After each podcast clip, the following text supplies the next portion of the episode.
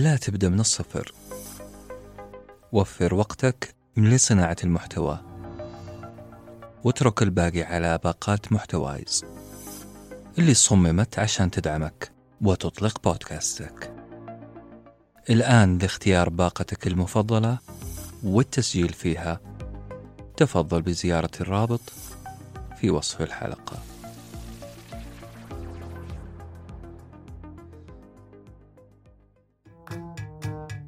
مرحبا. هذا ساندويتش ورقي.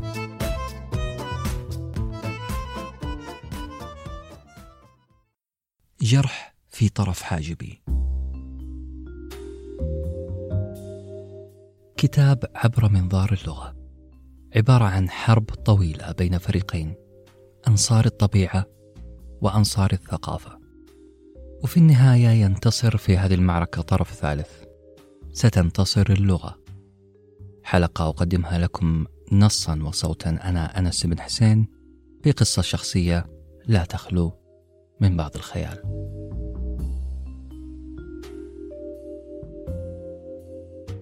قبل أسبوع عشت مساء غريب. تسمرت فيه أمام المرآة في شقتي الهادئة. عيني مشغولة تتأمل الجرح الطازة اللي على حاجب الأيسر. كان جرح خفيف لكن ظروف الحادثة غريبة جدا. ارتطم رأسي في الدرج الحلزوني اللي نازل من الدور العلوي إلى مكتبي.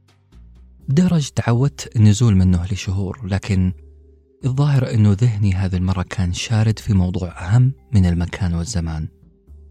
الموضوع اللي كنت أفكر فيه في تلك الليلة في تلك اللحظة ما كان بذاك الأهمية. على الأقل مو مهم للدرجة اللي أتوه فيها عن نفسي ويرتطم رأسي المحترم في الدرج. الدرج اللي تعودت أني أتفاداه كل يوم. في تلك اللحظة كنت أفكر في أغنية. بالتحديد أغنية كلماتها غريبة وبسيطة وأقل من عادية. نعم أنا كنت قاعد أفكر في أغنية كنت أسمعها تقريبا في عام الألفين. أغنية قديمة شوية. ما راح أتكلم عن الأغنية اسمها مغنيها لكن راح أحكيكم عن اللحظة اللي سبقت ارتطام رأسي في الدرج. كنت أسأل نفسي يا ترى في عام الألفين كيف أنا كنت شايف العالم كيف كان وضع عقلي عشان أسمع أغنية كلماتها سطحية لهذه الدرجة هل كنت أبغى أسمع لحن فقط مع وزن وقافية؟ هل أنا تقدمت في السن لدرجة أني ما عاد أستمتع بأغاني القمرة اللي تنزل للأرض أو المحب اللي لازم يطلع لها؟ هل كان من الممكن أني أصير فيلسوف زماني لو كنت أسمع مثلا سيمفونيات زي فلاسفة ألمانيا والنمسا؟ أسئلة غريبة ما وقفت. والسبب أغنية أغنية دارت في راسي. بدأت أبحث عن أسباب ولعي فيها ذلك الوقت. السبب الحقيقي أني سألت نفسي سؤال هل هل اللغة اللي كانت معروضة علينا ليل نهار غيرت شيء في مخي؟ ولا الموضوع مجرد هرطقة مساء غريب؟ المهم أني ما استفدت من هذه الهرطقة ولا من هذه الهلاوس إلا هذا الجرح في طرف حاجبي الأيسر.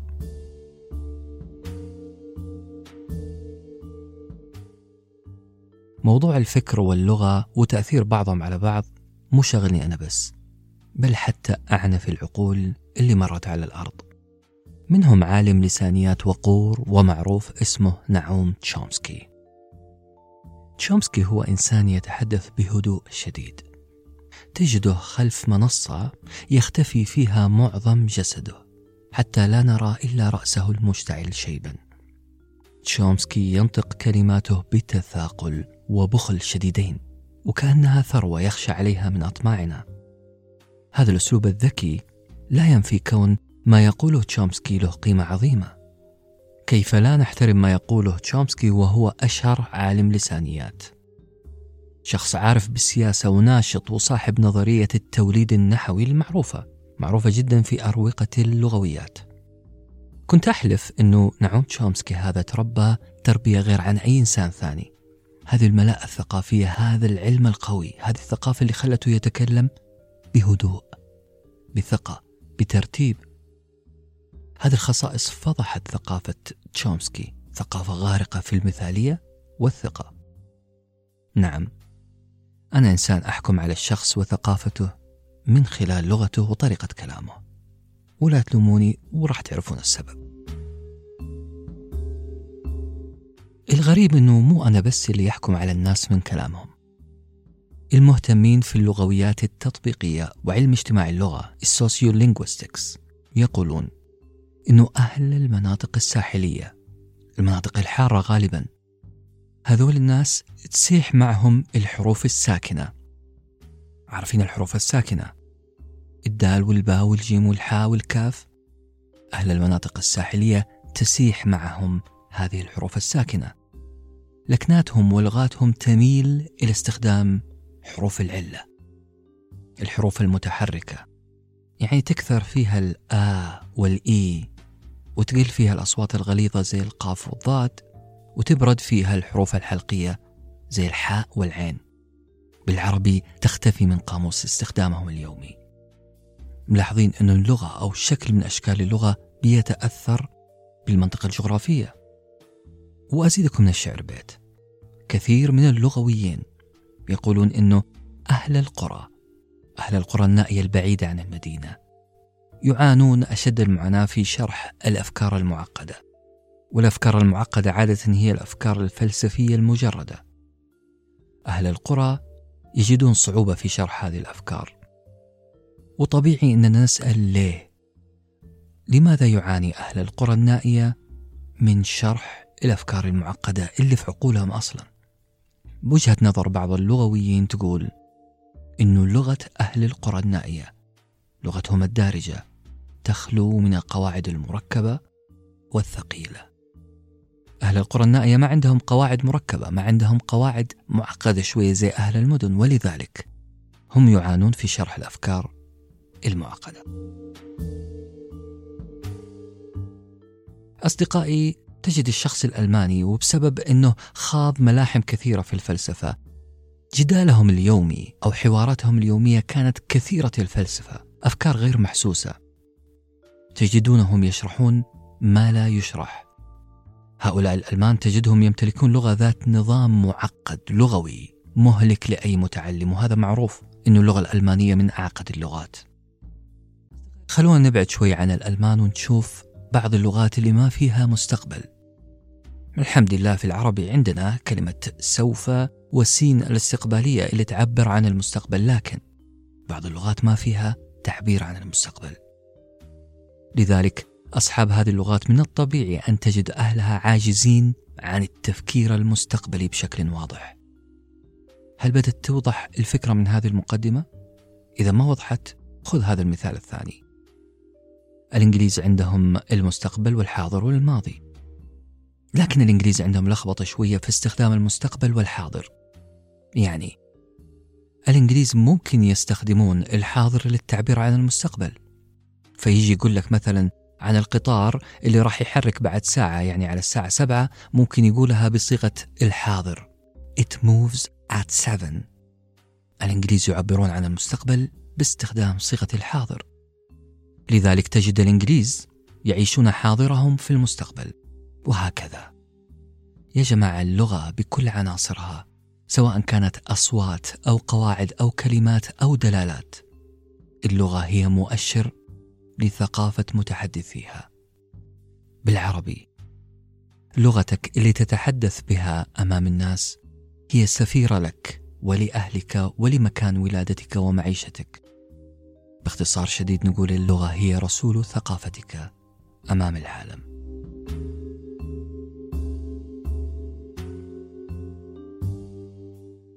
للأسف المسألة ما هي بسيطة بهذا الشكل.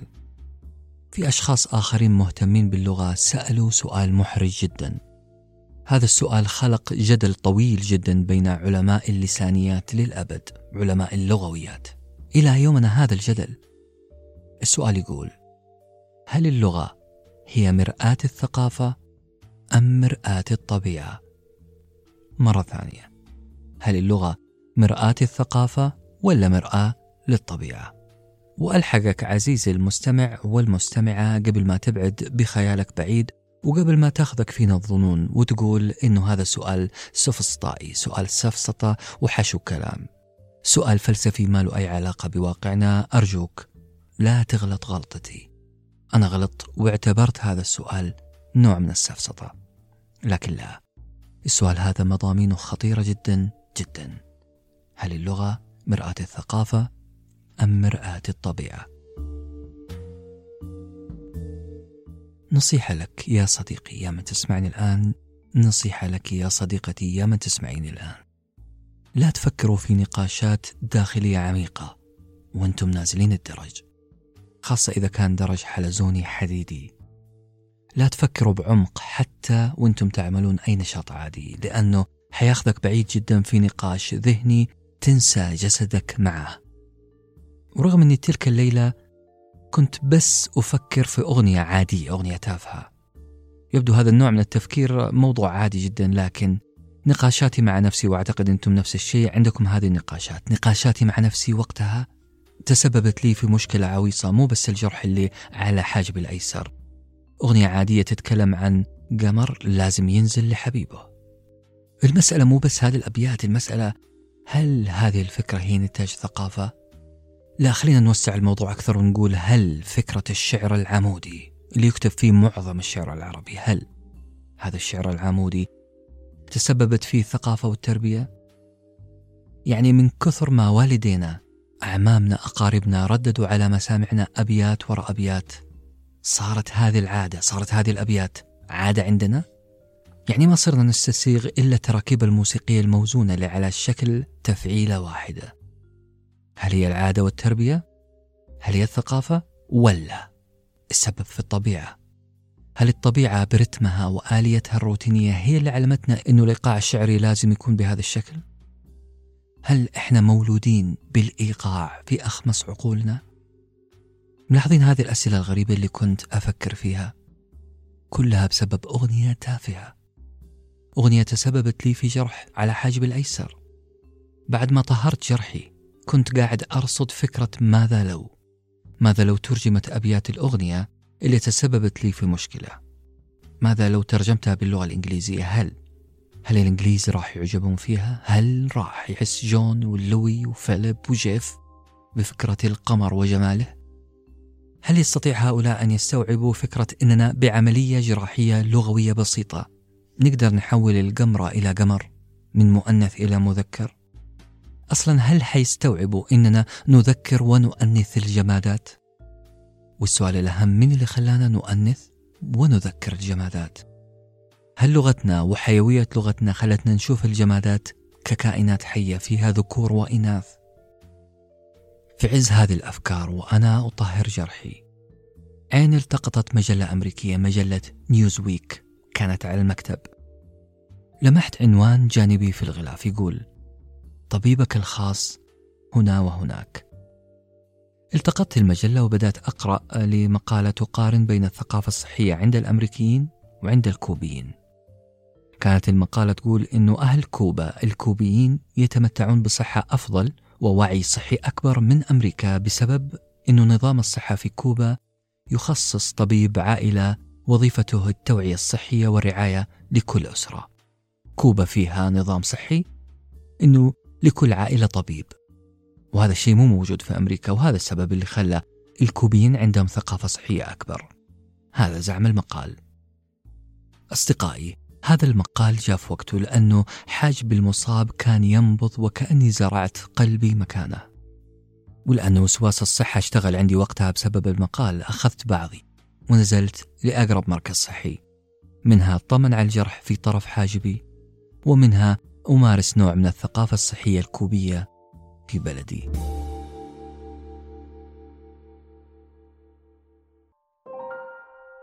اللغة مرآة الثقافة أنا قبل شوي كنت أكلمكم عن فكرتين رئيسيتين حاول الكتاب يطرحها الأولى هل اللغة مرآة الثقافة؟ والثانية هل اللغة مرآة الطبيعة؟ خلونا نبدأ بالفكرة الأولى اللي هي اللغة مرآة الثقافة. يعني اللغة تعكس سمات الشعوب الناطقة بها. لغتك وتفاصيلها قاعدة تعكس زي المراية تعكس ما تؤمن فيه من قيم ما تمارسه من سلوكيات في المجتمع. لغتك وتفاصيلها تحكي الكثير عن حياتك وطريقة حياتك وعاداتك ودينك وهكذا. وهذا هو رأي الإنجليزي فرانسيس بيكون اللي قال من خلال لغة الشعوب نستطيع معرفة أخلاقها. مرة ثانية من خلال لغة الشعوب نستطيع معرفة أخلاقها. تشبيه فرانسيس بيكون هذا عجبني جدا. يشبه تشبيه آخر أعجبني لفيلسوف ألماني. قال فكر وشخصية كل شعب مطبوعة في لغته. ملاحظين؟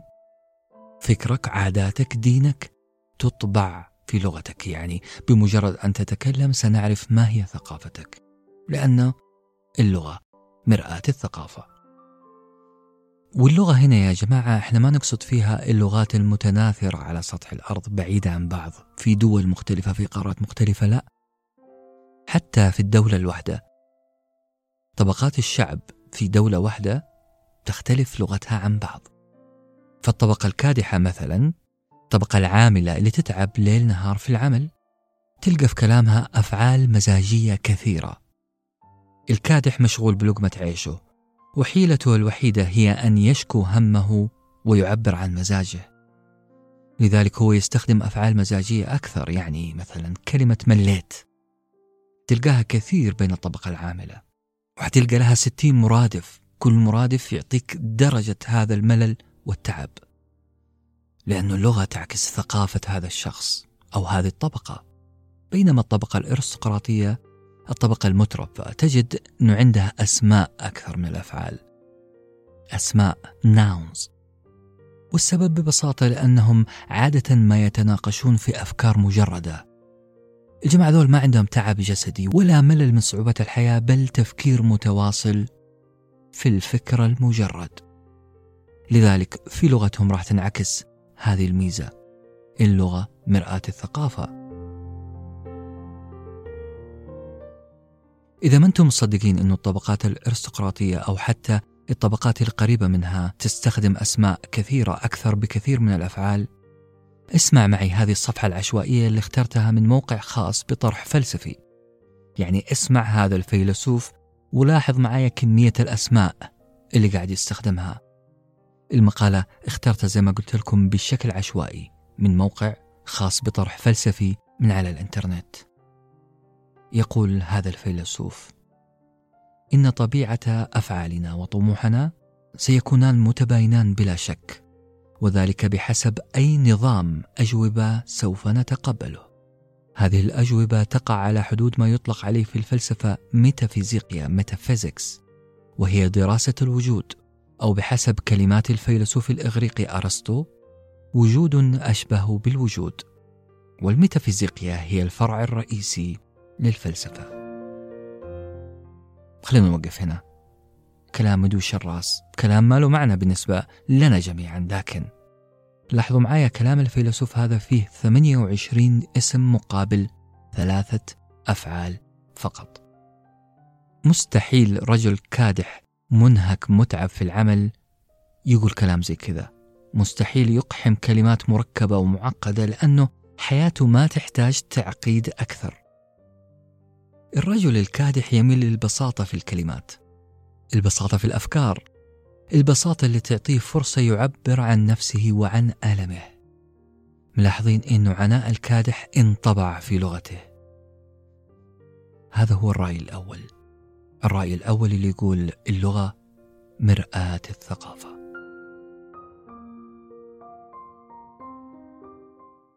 خلونا نبقى مع الرأي الأول شوية. الكتاب مليان معلومات بعضها طريف وبعضها متجني وبعضها عنصري. يعني مثلا ينسب البرستيج لبعض الشعوب وينفي عن بعض الشعوب هذا البرستيج الإيطاليين.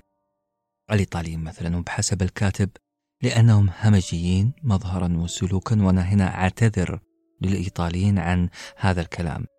الإيطاليين لأنهم همجيين مظهرا وسلوكا من أيام الرومان فتجد أن اللغة الإيطالية متفجرة بالسباب والشتائم.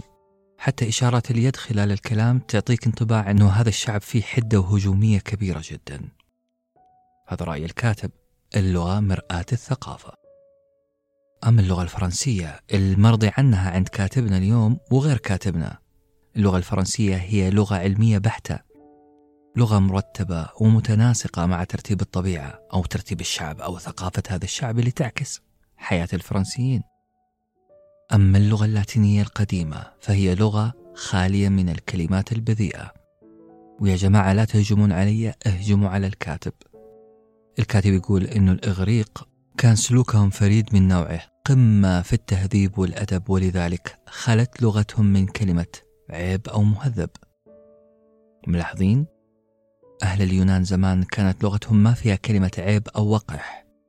وهذا بحسب كلام المؤلف دليل أنه اليونانيين كانوا مؤدبين كان أدب اليونان عالي جدا وأنه العيب عداهم بمراحل.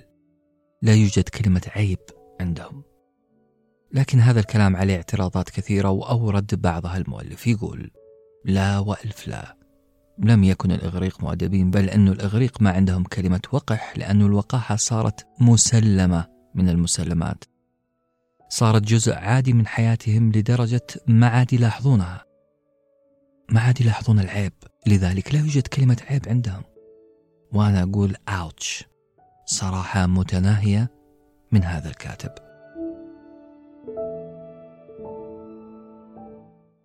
أصدقائي أغرب ما قيل عن تأثير الفكر عن تأثير الثقافة في قراراتنا سلوكياتنا ولغتنا نجده في قصة حصلت في أوروبا. الإنجليز وبسبب طبيعتهم العملية وبسبب قيمهم التي تختلف عن إيطاليا فضلوا أن ينفصلوا عن الكنيسة الكاثوليكية في روما. وهذا مثال قوي أورده المؤلف ليشرح لنا مدى تأثير مدى تأثير القيم والثقافة على قراراتنا وسلوكياتنا ولغتنا. الإنجليز كان عندهم طبيعة عملية بعكس الإيطاليين.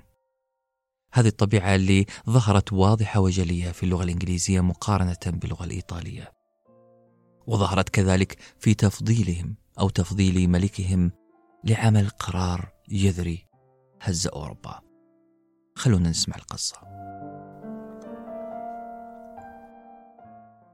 هنري الثامن هو ملك إنجليزي ولد عام 1491 يعني قبل أكثر من 500 سنة ماضية. هذا الرجل ارتقى العرش عمره 18 سنة فقط. شاب وسيم يتفتق صحة وحيوية. كان فارس بكل ما تعنيه الكلمة من معنى. هنري تعلم عدة لغات زي اللاتينية والفرنسية والأسبانية وتعلم اللاهوت يعني علم العقيدة وتعلم الآداب والموسيقى. هذا الرجل كان فيه عيب واحد بس بالنسبة للملك. كان يحب النساء ومو أي حب بل حب عنيف. الرجل عمل تشكيلة علاقات خارج مظلة الزواج. ركزوا معي هو ملك وعمل علاقات كثيرة خارج مظلة الزواج بالإضافة لزيجاته الرسمية. الرجل تزوج ست مرات. شخصية مثيرة للجدل. أثارت كل الأدباء ومنهم شكسبير اللي كتب فيه مسرحية. شرح في هذه المسرحية كيف أن الطلاق هنري من زوجته الأولى وحبه الثاني وزواجه إثر هذا الحب الثاني جعلته يتمرد على السلطة الدينية الكاثوليكية. الكاثوليكية ما تسمح بأكثر من زوجة وما تسمح بالطلاق. شكسبير ما كذب كثير في مسرحياته لأنه فعلا حصلت أزمة بين هنري الثامن وبين بابا كنيسة روما. هذا الخلاف اللي حصل بينهم كان من أبرز أحداث أوروبا. هنري الثامن تبنى حركة ثورية ضد الكنيسة وضد البابا. والسبب فيها كما يقال أنه أسباب شخصية تحقق مصالحه السلطوية. لكن الخلاف صور على أنه خلاف ديني خلاف عقدي. أنه هنري ما هو راضي عن عقائد وعن سلوكيات الكنيسة. هنري كان كاثوليكي عادي جدا. هنري بنفسه عارض حركة البروتستانت.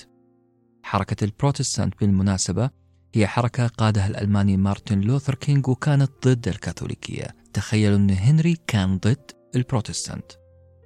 هذا الملك الإنجليزي كان يكتب الرسالة تلو الأخرى ضد لوثر كينغ.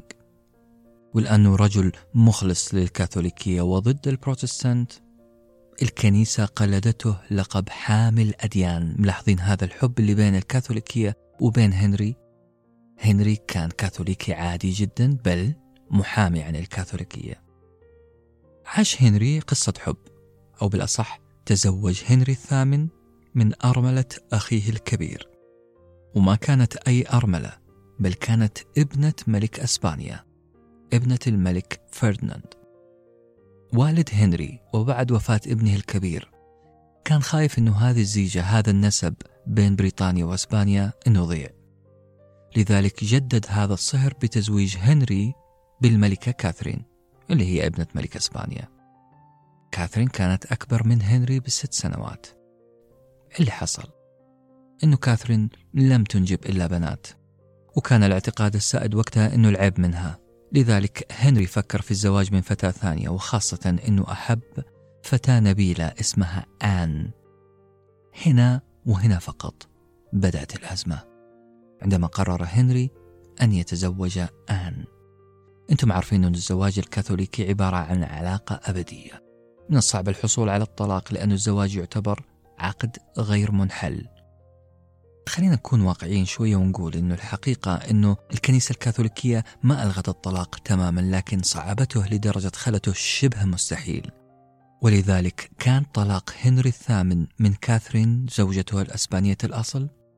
كان أشهر طلاق حصل في التاريخ الأوروبي لأنه بسببه تم تأسيس الكنيسة الأنجليكانية.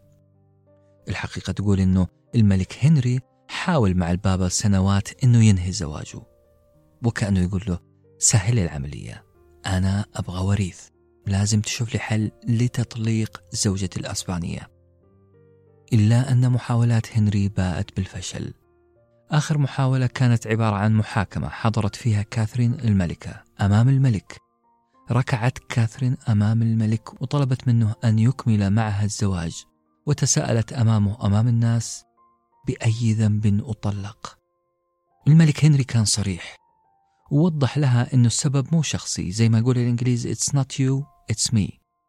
السبب مصلحة المملكة البريطانية. لازم وريث شرعي. ذكر يرث الملك بعده. الرفض المستمر من البابا على مسألة الطلاق. خلى الملك هنري يفكر جديا في الانفصال عن الكاثوليكية. زد على هذا الشيء أنه الشعب الإنجليزي نفسه ما كان يبغى فكرة البابوية ما كان يحبها. إما بسبب ديني روحي أو بسبب اقتصادي لأن الكنيسة الرومانية كانت تلهف أموال كثير من الناس. كانت تتدخل في سياسات الإنجليز. ملاحظين؟ الطبيعة الإنجليزية اللي تميل للبعد عن الروحانية. بعد بسيط شوية مختلفين شوية عن الشعوب اللاتينية. هذه الطبيعة الإنجليزية هذه الثقافة الإنجليزية. اختلفت كثير عن اللاتينيين ودول حوض المتوسط. الشاهد هنا أن البرلمان الإنجليزي استجاب لدعوات الملك هنري. مو بس استجاب بل دعمه في كفاحه ضد البابا. هنري استانس على هذا الموضوع وبدأ فعلا يستجيب لدعوات البرلمان. وخلوا بالكم من صفات هؤلاء الرجال. كان عندهم نوعين من الميول ميول للبروتستانت نوعا ما وميول لفلسفة نفعية ميكافيلية. يعني تفكير عملي بحت. ولا تستغربوا من كلمة لوثرية وميكافيلية. لوثرية معناها اعتراض كبير على ما يسمونه بتراكمات على العقيدة المسيحية الصحيحة. يعني العقيدة اللوثرية أو الميول اللوثرية كانت تدعو للتصحيح تصحيح كل ما جاء به الكاثوليك. ولما نقول كلمة ميكافيلي يعني ميول لمبدأ الغاية تبرر الوسيلة فكر ذرائعي نفعي. يعني الأخلاق العليا تحدده المصلحة العامة. المصلحة العامة في الحالة الإنجليزية كانت الانفصال عن السلطة البابوية الكاثوليكية. يعني البدء في إصلاحات تناسب الإنجليز تناسب ثقافتهم تناسب طريقة تفكيرهم وتحقق مصالحهم. هنري الملك هنري عمل الصح وأسس شيء جديد في بريطانيا. وضع رئيس أساقفة في مواجهة بابة روما. صار في زعيم روحي ملاكي بريطاني أمام الزعيم الروحي الكاثوليكي. ومن هنا التهبت العلاقة بين روما وإنجلترا. وصدر حرمان للملك هنري. لكن هذا هو عز الطلب هذا هو منى عين الملك هنري. إن البابا قرر خروج الكنيسة الإنجليزية عن الكنيسة الجامعة الرومانية. وانقلب السحر على الساحر طبعا لأن الكنيسة الأنجليكانية أصدرت وثيقة. هذه الوثيقة اسمها قانون الخيانة أو Treason Law. القانون يعتبر كل من يعترف من الإنجليز بسلطة البابا هو خائن لبلده. قلت لكم إنها فرصة من ذهب للملك هنري. بدأت المطاردات لكل خائن. كل شخص يتعامل مع الكنيسة الكاثوليكية واشتغلت الإعدامات بتهمة الخيانة. هذه قصة سريعة توضح شوي طبيعة الإنجليز وملكهم. الإنجليز كانوا على استعداد أن ينفصلوا عن الكنيسة لأنهم شعب يفكر بطريقة مختلفة عن الفرنسيين وهذا واضح في لغتهم العملية البحتة. الإنجليز كذلك يختلفون عن الألمان لذلك أوجدوا لنفسهم عالم وسط بين الكاثوليكية الفرنسية والبروتستانتية الألمانية. أوجدوا لنفسهم الكنيسة الأنجليكانية.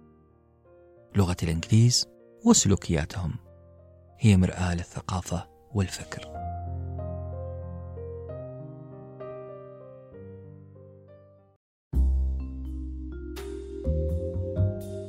الساعة ثمانية ونص وأنا منسدح على طاولة الكشف مكتوف الأيدي. سمعته يقول عالم وسط بين الكاثوليكية والبروتستانتية. موقفهم أشبه بالديانة السيخية. كانت هذه العبارات الغريبة هي اللي طلعت بها من حواري مع الطبيب الهندي في المركز الصحي. أو خلوني أوضح لكم. كنت أنا وعلى سرير الكشف الطبي أحاول أن أفتح حوار مع هذا الطبيب. سألته عن جنسيته ولما عرفت أنه هندي سألته سؤال مباشر عن الأديان في الهند. بفضول شديد طرحت عليه موضوع الكنيسة الأنجليكانية وتوسطها بين البروتستانت والكاثوليك. بيني وبينكم أنا كنت أراجع المعلومات اللي قرأتها مؤخرا عن الإنجليز وكنيستهم. الطبيب الهندي قال السيخية حاولت أنها تأخذ مكان وسط بين ديانتين كبيرتين الإسلام والهندوسية. بلا صح هي مزيج بين الديانتين.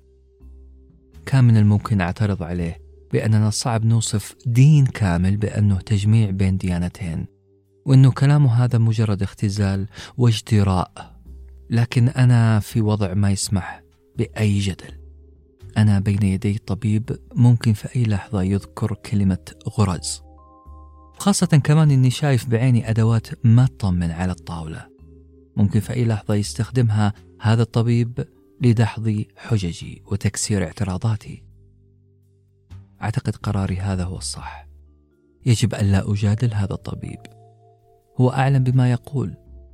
حتى لو كانت هيئته لا تدل على أنه طبيب متمكن أو طبيب محترف. حتى لو كانت لكنته الإنجليزية غير واضحة ومشوبة بلكنة هندية معروفة. الدالة الهندية المميزة. رتم الكلام الإنجليزي على لسان شخص هندي. رتم كلام متراس كالرصاص كأنه صوت طرقات نقار الخشب على الشجر ومع أفكاري هذه دخلت في موال غاية في الجمال سألت نفسي هل الطبيعة أثرت في طريقة كلام أهل الهند؟ هل أهل الهند كانوا يقلدون الطبيعة اللي حولهم؟ هل الحدة وهذا التتابع الشديد في طريقة كلامهم كان مجرد تقليد للطبيعة لنقار الخشب مثلا لصوت جريان النهر؟ هل مفرداتهم عن الطبيعة وألوانها ازدهرت ولذلك صار عندهم قدرة على تمييز ألوان أكثر مننا؟ هل لغتهم تشكلت بسبب طريقة تفكيرهم؟ ولا الطبيعة لها دور؟ أها الطبيعة أكيد لها دور وخلال انغماسي في التفكير ما انتبهت إلا والطبيب يتم غرز الإبرة ليلتئم الجرح وتتطاير أفكاري كالنشادر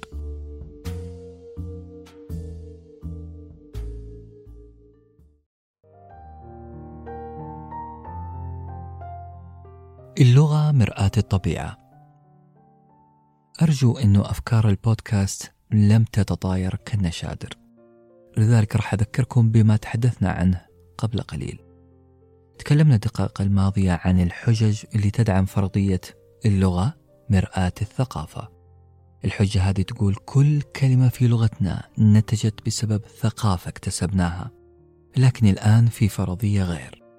راح ننقض كل رأي قلناه قبل شوية. وراح نتبنى رأي مخالف تماما يقول اللغة مرآة الطبيعة. خلوني أحكيكم عن تيار مخالف تماما لفكرة أن اللغة تتطور بتطور الفكر البشري. الصحيح من وجهة نظر التيار الجديد يقول اللغة فطرة في الإنسان. يعني جينك يلي قاعد تسمعني الآن شريطك الوراثي مرسوم فيه شفرة معقدة ومتناهية الصغر عن اللغة. مو بس أنت بل حتى أنت يلي تسمعيني بل كل البشر مولودين بقدرة لغوية فطرية تتشابه بشكل كبير. نعوم تشومسكي اللي تكلمنا عنه قبل شوية اللغوي الأمريكي الهادئ الرايق هو رائد هذه المدرسة. نعوم تشومسكي له مقولة واضحة يوضح فيها رأيه في هذه المسألة ويقول لو نزل علماء المريخ. المريخ أرسلت مركبة ونزل علماءها على الأرض. لو هؤلاء العلماء درسوا البشر دراسة وافية فراح يستنتجوا أن جميع أهل الأرض يتحدثون لهجات مختلفة. ملاحظين؟ لهجات مختلفة وليست لغات. يعني الشخص اللي جاي من كوكب آخر لو نزل الأرض راح يقول الأرض كلها تتحدث لغة واحدة لكن لهجات مختلفة. المريخ اللي يمكن ما يتكلم زينا بحبال صوتية تصدر أصوات وحروف لها مخارج معينة. المريخي هذا ما تشكل عنده مفهوم اللغات الإنسانية واختلافها لذلك المريخي ممكن يدرس البشر وراح يلاحظ أننا نتحدث زي بعض بطريقة متشابهة نوعا ما. تشابه صوتي نحوي صرفي. وأنه كل الاختلافات بين اللغات اللي على الأرض هي مجرد اختلافات بسيطة لا تجعل الإنجليزية لغة مختلفة والفرنسية لغة مختلفة وهكذا. بل كلنا نتكلم بنفس الطريقة إنما لهجات فقط مختلفة. هذه وجهة نظر مريخي نزل على الأرض. وهذه وجهة نظر نعوم تشومسكي. نعوم تشومسكي يقول كل البشر في نظره يشتركون في قواعد عالمية لأن اللغة في الأساس دورها التعبير عن طبائع الإنسان الفطرية أو بالأصح الغريزية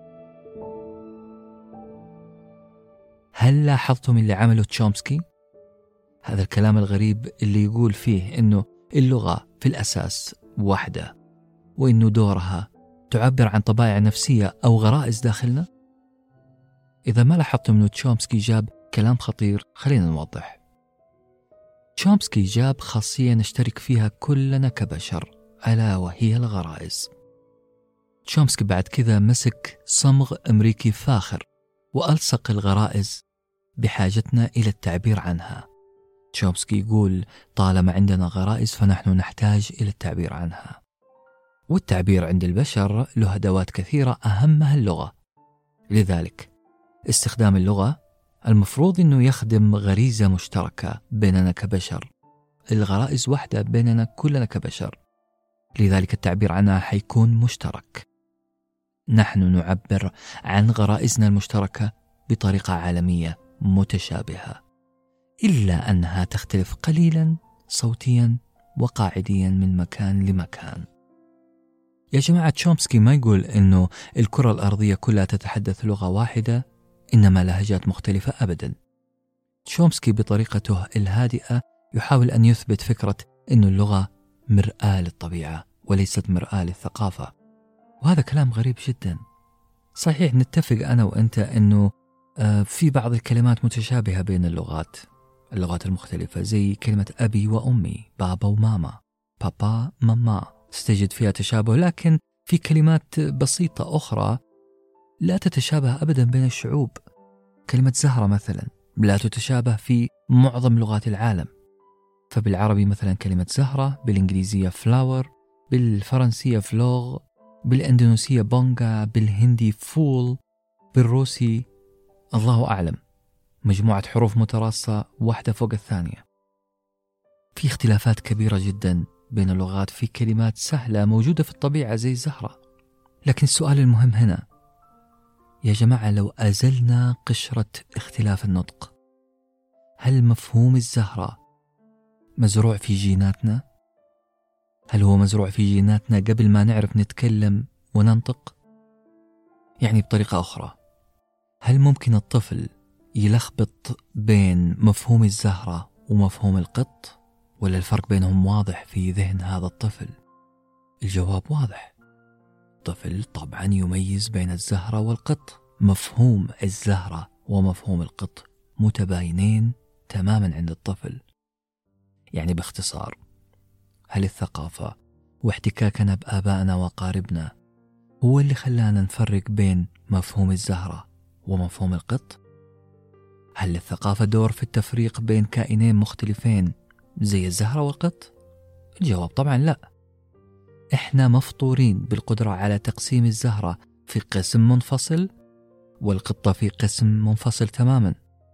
وخلينا نوضح هذه الفكرة أكثر وأكثر لأنها في صميم قضية اللغة مرآة للطبيعة. مؤلف كتاب عبر منظار اللغة أعطانا مثال غريب شوية عشان نفهم الفكرة أكثر يقول تخيل أنك فتحت مخطوطة قديمة في مكتبة أثرية وبدأت تقرأ قصص موجودة فيها ومنها قصة رحالة. هذا رحالة وصل لجزيرة تبدو منعزلة عن كل العالم. خلونا نتكلم بلسان هذا الرحالة اللي يقول لحسن حظي عندما وصلت إلى هذه الجزيرة وجدت الناس فيها لطيفين. جلست معهم على وجبة العشاء وبدأت أسألهم عن مسميات الأشياء بلغتهم. ولقيت في لغتهم شوية اختلافات عن لغتي. بصراحة مو شوية اختلافات بل اختلافات عظيمة. فمثلا الجماعة هنا ما عندهم كلمة تعبر عن المعادن. ما في كلمة مرادفة للكلمة اللي عندنا إحنا. يا البشر اللي خارج هذه الجزيرة عندنا كلمة معادن لكن أهل الجزيرة لا يوجد عندهم مرادف للمعادن. مفاجأة. لكني تجاهلت الأمر وكملت نقاشي معهم ولقيت أنه كلمة بومبا كلمة اللي عند أهل هذه الجزيرة بومبا معناها الوردة البيضاء. بومبا يعني وردة بيضاء. في نفس الوقت كلمة بومبا برضو معناها كل أنواع الطيور ما عدا الطيور ذات المنقار الطويل. مرة ثانية عندهم بومبا معناها وردة بيضاء. في نفس الوقت بومبا معناها كل أنواع الطيور ما عدا الطير ذو المنقار الطويل. تمام كذا؟ بالكلام مع أهل الجزيرة أكثر وجدت أنه كلمة بارج بارج معناها كل أنواع الورد ما عدا الورد الأبيض. في نفس الوقت كلمة بارج هي كلمة يستخدموها للدلالة على الطير ذو المنقار الطويل. أوكي. خلوني أوقف يا جماعة الكلام عن المخطوطة وعن هذه الرحالة عشان أطمن عليكم. بدأتم تحسون باللخبطة شوية صح؟ هل في شعب في الدنيا ممكن تكون لغته مقسمة بهذا التقسيم الغريب؟ بحيث أنه كلمة بومبا معناها وردة بيضاء وفي نفس الوقت تعني كل الطيور ما عدا الطير منقاره طويل وكلمة بارج معناها كل الورود ما عدا الورد الأبيض في نفس الوقت بارج هذه معناها الطير ذو المنقار الطويل طيب خلينا نزيد اللخبطة كمان ونكمل قراءة المخطوطة. وأنا هنا أراهنكم بكل ما أملك. لو قدرتم تستوعبون ما كتب في هذه المخطوطة الآن. تقول المخطوطة انطلق بارج. ريشه فاقع اللون. ومعاه بومبا صفراء صوتها جميل. وجلس الاثنين يغردون بكل حماس. كان الحب يغلف علاقتهما. فنزل البارج بالقرب من بومبا ليقطفها لكنه فضل قطف بارج بنفسجية كهدية تعبير عن هذا الحب. أصدقائي كيف أخباركم؟ إن شاء الله أنكم بخير. ما لوم أحد فيكم لو تهتم معايا. لأني وأنا أقرأ هذا المثال في الكتاب اللي استخدمه المؤلف. اضطريت أني أطلع وأنزل عشان أقدر أفك هذا اللبس الغريب اللي سببه التقسيم الغريب لأهل هذه الجزيرة للمفاهيم. هذا التقسيم سبب لبس شديد جدا في استيعابنا للكلام. مستحيل إحنا يا بشر عندنا كلمة زي بارج اللي تعني كل أنواع الورود أو الزهور ما عدا لون واحد. إحنا ما نفكر بالطريقة هذه. مستحيل نجمع كل أنواع الزهور ونستثني منها واحدة ذات لون مختلف. كذلك مستحيل أننا نستخدم هذه الكلمة كلمة بارج لنصف فيها نوع واحد من أنواع الطيور. هذه الطريقة المعقدة الملخبطة في التفكير. ما هي طريقتنا كبشر؟ مرة ثانية عشان نوضح الفكرة. مستحيل إحنا يا بشر نحط كلمة تصف كل أنواع الورد ما عدا الورد الأبيض. ونفس الكلمة هذه نوصف فيها نوع واحد من أنواع الطيور. عقلنا المنطقي أو بالأصح زي ما قلت شومسكي عقلنا الفطري ما يرضى يقسم الأشياء في الطبيعة بهذه الطريقة الغريبة. إحنا نفكر بطريقة الورود مع بعض والطيور مع بعض. وبعد كذا نسمي كل طير على حدة. بهذه الطريقة إحنا نفكر. بهذه الطريقة نحن نمسك بالمطرقة ونضرب على الطاولة لننهي القضية. هذه فطرتنا كبشر. أصدقائي المستمعين والمستمعات الفكرة اللي حاول الكاتب يوصلها كالتالي. رغم عفوية المسميات اللي نسميها في لغاتنا المختلفة بالرغم من أنه زهرة نقول عليها bunga، flower، پھول، زهرة. بالرغم من اختلاف مسمياتنا لها إلا أنه هذا الاختلاف لا يصل إلى المفاهيم. مفهوم زهرة هو هو في كل اللغات. مستحيل إحنا كبشر نخلط بين الورد والطيور لأنه أولا الطيور على أشكالها تقع في مجموعة واحدة. وثانيا وهي الحجة اللي نحاول أن نثبتها الآن اللغة مرآة الطبيعة. والطبيعة متشابهة بيننا كبشر. الطبيعة تفرض علينا طريقة تقسيم لغوي واحد بيننا كلنا يا أبناء آدم. مستحيل حتى أن الطفل اللي بدأ للتو يتحدث مستحيل يسأل أمه ويقول ماما هذا كلب ولا قط؟ الطفل مستحيل يخلط بين مفهوم الكلب ومفهوم القط. التقسيم المنطقي مزروع فينا يا جماعة وهذا هو اللي حاول يقوله تشومسكي ومؤلف الكتاب على الأقل في هذه الحجة من الكتاب. نعم ممكن أنه الطفل يكتسب الكلمة من أهله لكن المفهوم اللي يفصل بين الكلب والقط مزروع في عقلنا. عقولنا مزودة بلوغاريتمات جبارة عشان نميز المفاهيم عن بعض. إذا نقدر نقول على مستوى المسميات قد نختلف لكن على مستوى المفاهيم فإحنا ولله الحمد متفقين. أوكي ارتحنا الآن. لكن للأسف وأعتذر لكم مسبقا. الكتاب حيرجع مرة ثانية وينقض هذا الكلام كله. بالأصح الكتاب حيرجع يقول إنه ثقافتنا ومؤثراتها من أهل ومدرسة ومجتمع ودين مو بس تصنع لنا المسميات مو بس تصنع لغتنا بل برضو راح تغير لنا المفاهيم. وهذا كلام خطير يعني ممكن إحنا بسبب البيئة نلخبط بين القطط والكلاب. ثقافة ممكن تدخل الكلب والقط في مجموعة واحدة. نعم ممكن. هذا اللي يقول الكتاب وبالدليل.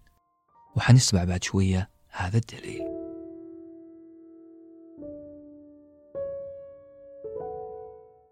يا جماعة خلونا نزيد الطين بلة خلونا نسأل عن بعض الكلمات اللي ما نقدر نلمسها بيدنا الكلمات المجردة. الكلمات الغير ملموسة الغير مرئية الغير مسموعة. ال abstract words زي مثلا كلمة النصر أو الخوف أو الكرامة.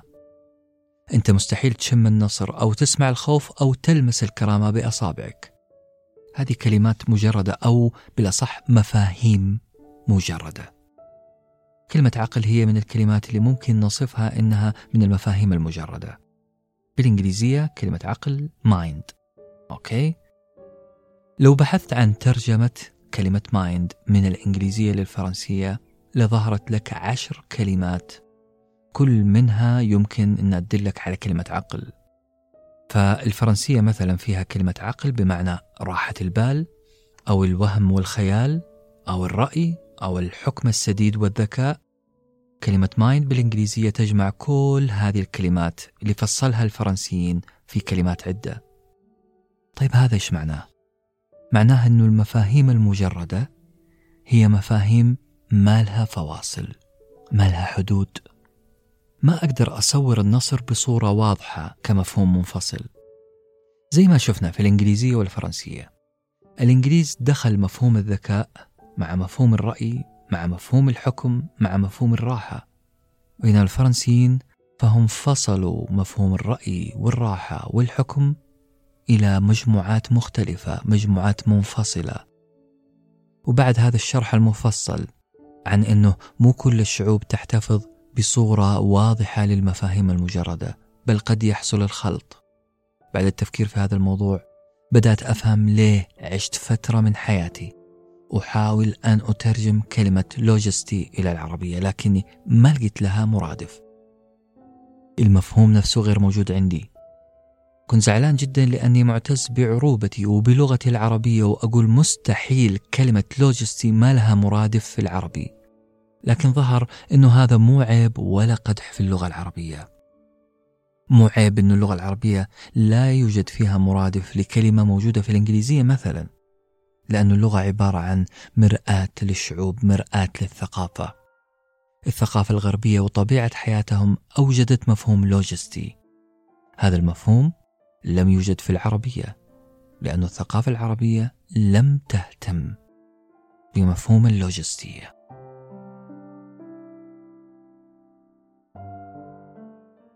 أصدقائي أعتقد أني أنا وأنتم ما عندنا مشكلة مع المفاهيم المجردة فهي في النهاية من اسمها مجردة من الألوان والأشكال والروائح. ولأنها مجردة من الألوان والروائح صعب نميزها بسهولة صعب نصنفها تحت عنوان كبير جدا. القط مثلا نقدر نلمس فراءه نقدر نشوف تفاصيل جسمه نقدر نسمع صوته. لذلك نستطيع أن نصنفه تحت مفهوم كبير جدا مثلا السنوريات أو القطط. المفاهيم المجردة ما لها لون ولا رائحة ولا ملمس. صعب صعب أننا نضعها تحت مجموعة كبيرة جدا. لذلك يا جماعة نقول المفاهيم المجردة غير واضحة ولذلك احتمال اللخبطة فيها كبير. لكن المشكلة الحقيقية راح تكون عندما نكتشف أنه في بعض اللغات تخلط بين ضمير أنا وضمير أنت وضمير نحن. أعيدها مرة ثانية لأنه عنصر المفاجأة ممكن يسبب لخبطة بيني وبينكم. في لغات تخلط بين ضمير أنا وضمير أنت وضمير نحن. وعشان أوريكم حجم المشكلة حجم الكارثة هذه خليني أضرب مثال. لو رحنا أنا وأنتم الجزيرة التخيلية اللي تكلمنا عنها قبل شوية جزيرة خيالية. وقال أهل الجزيرة هذه إحنا عندنا ثلاث ضمائر. الأول هو تونغا بمعنى أنا وأنت. وفي ضمير آخر بمعنى بونغا بمعنى أنا وأنت ومعنا واحد ثالث. وضمير آخر هو رونغا بمعنى أنا وشخص آخر بدون وجودك أنت. أعيد المثال؟ ما عندي مشكلة نعيد المثال. تخيل أنه أنا وأنت اللي قاعد تسمعني رحنا جزيرة. وتحدثت مع أهل الجزيرة هذه وقالوا لك عندنا ثلاث ضمائر. الضمير الأول تونغا معناها أنا وأنت يلي قاعد تسمعني الآن. وضمير آخر هو بونغا معناه أنا وأنت يلي قاعد تسمعني ومعانا واحد ثالث. وضمير آخر اسمه رونغا معناه أنا وشخص آخر بدون وجودك يلي قاعد تسمعني. تفصيل غريب في الضمائر صحيح؟ احتمال إنك تستغرب واحتمال إنك تضحك عليه واحتمال إنك تقول لأهل الجزيرة هذه ترى يا جماعة إحنا عندنا ضمير واحد. الضمير هذا نحن يعبر عني مع مجموعة. نحن هو ضمير يعبر عن المتحدث اللي هو أنا ومعايا ناس. okay؟ هذا الضمير أقدر أعبر فيه عني أنا وأنت. عني أنا وأنت ومعنا واحد ثالث. عني أنا وواحد ثالث من دونك. كلمة نحن تضم هذه الثلاث ضمائر اللي أنت فصلت فيها. اللي حيحصل بالتأكيد أنه أهل الجزيرة راح يضحكون عليك جدا. لأنه ما راح يتخيل هذه اللخبطة اللي إحنا عاملينها. بالأصح اللي حيضحك عليكم أهل الفلبين. أهل الفلبين بيستخدمون هذه الضمائر الثلاثة. أنا وأنت أنا وأنت وواحد ثالث أنا وواحد ثالث من غيرك أنت. الشاهد هنا المفاهيم في عقولنا ليست موحدة زي ما قال تشومسكي بل في اختلافات كثيرة في المفاهيم اللي من خلالها بنستخدم اللغة.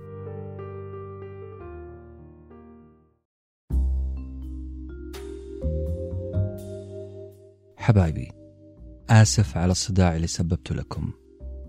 مو معقول أتحمل كل هذا الصداع لوحدي. ما حقدر أكتم ألم الغرزة في حاجبي الأيسر ولا الأسئلة اللي تتخابط داخل عقلي. لكن في هذا المساء الغريب قررت أرمي جزء من هذا الحمل لأصدقائي في الكافي. كانت الساعة تشير إلى العاشرة والنصف. بعد ما خرجت من عند الطبيب الهندي توجهت مباشرة للكوفي وفعلا لقيت أحد أصدقائي هناك. كان صديقي عين راء جالس في الكافي ومعه مدرسه الأمريكي. صديقي كان يدرس في معهد خاص وكان مدرسه الأمريكي هناك. الأمريكي كان جيد جدا في اللغة العربية. وبصراحة كان الكلام معه جميل مو لأنه أمريكي بل لفضوله في معرفة الفروق بين العربي الأدبي والعربي الرسمي والعربي العامي. وبصراحة أكثر وأكثر كان مركز كثير على تعلم لهجاتنا العربية بالذات. المهم لما جلست مع صديقي عين راء كان يشتكي من صعوبة تمارين أعطاهم إياها المدرس الأمريكي. لذلك المدرس قال له لحد هنا أنا ما عاد أقدر أساعدك. لازم تتحمل مسؤولية نفسك. لازم تتحمل مسؤولية تعلمك للغة الإنجليزية. لازم نخفف من ال spoon feeding. يعني أنا ما عاد راح ألقمك بالملعقة. لازم تعتمد على نفسك. سياق الكلام كان واضح لذلك صديقي رد بعبارة شدت انتباهي جدا. قال أنا أدري. أدري إني لازم آكل بذراعي. بس برضو بتدخلك حينفعني. المدرس الأمريكي اندهش وبهت وقف على رجلين وقال تاكل بذراعك؟ هل هذا مثل عندكم؟ إيش رمزية الأكل بالذراع؟ هنا وفي هذه اللحظة ولع المصباح فوق رأسي. انتبهت لنقطة مهمة وهي إن الذراع اللي ذكره صديقي المقصد فيه اليد. لأننا في طريقة أكلنا عادة ما نستخدم الكف بس. لا إحنا نشمر الكم إلى حد الكوع ونستخدم كل الذراع عشان نشكل الرز على شكل كور ونرمي بها ككرة سلة في الحلقة الدائرية لنسجل ثلاث نقاط وهكذا. يبدو أني دخلت في دوامة أفكار مرة ثانية وبدأت أتساءل على أي أساس إحنا يا العرب اعتبرنا الذراع كلها يد وليه الأمريكي استغرب مننا وهل لو قلت نفس الجملة لو قلت للطبيب الهندي لازم آكل بذراعي هل حيستوعب هذا الكلام ولا راح يستغرب هل لأننا إحنا والهنود نصنف من ثقافة الشرق فراح يفهمها هذا الطبيب الهندي؟ أم هي خاصية في لغتنا العربية بس؟ ما انتبهت إني دخلت في دوامة أفكار إلا وأنوار الكافي تغلق الساعة كانت اثنين صباحا والعمال تتطاير من عيونهم شرارات الحقد لأني تركتهم واقفين ينتظرون حضرتي أطلع. عالم محترمة من الآخر. من أدبهم وتهذيبهم ما هم راضين يقولوا لي يلا يا باشا قفلنا. أهل الفلبين عندهم ذوق ومفهوم الاحترام عندهم شيء يدرس بصراحة. وعلى طاري المفاهيم خلونا نستطرد في الكلام عن مفهوم اليد والذراع عند أهل اللغات المختلفة.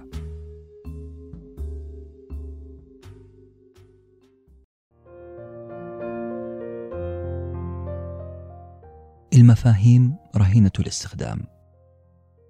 يقول الكاتب كنا نعتقد بأن الطبيعة هي شيء متفق عليه بين كل الناس فمفاهيم الطبيعة الملموسة المحسوسة سهلة التقسيم والتصنيف تحت عنوان واحد زي مثلا الكلب والقط مستحيل نخلط بين الكلب والقط مستحيل نخلط بين الشجرة والطيور مستحيل نخلط بين حجر وغاز وهكذا لكن راح تبدو المسألة معقدة أكثر بعد ما نجد أننا حتى في المفاهيم المحسوسة والملموسة غير متفقين.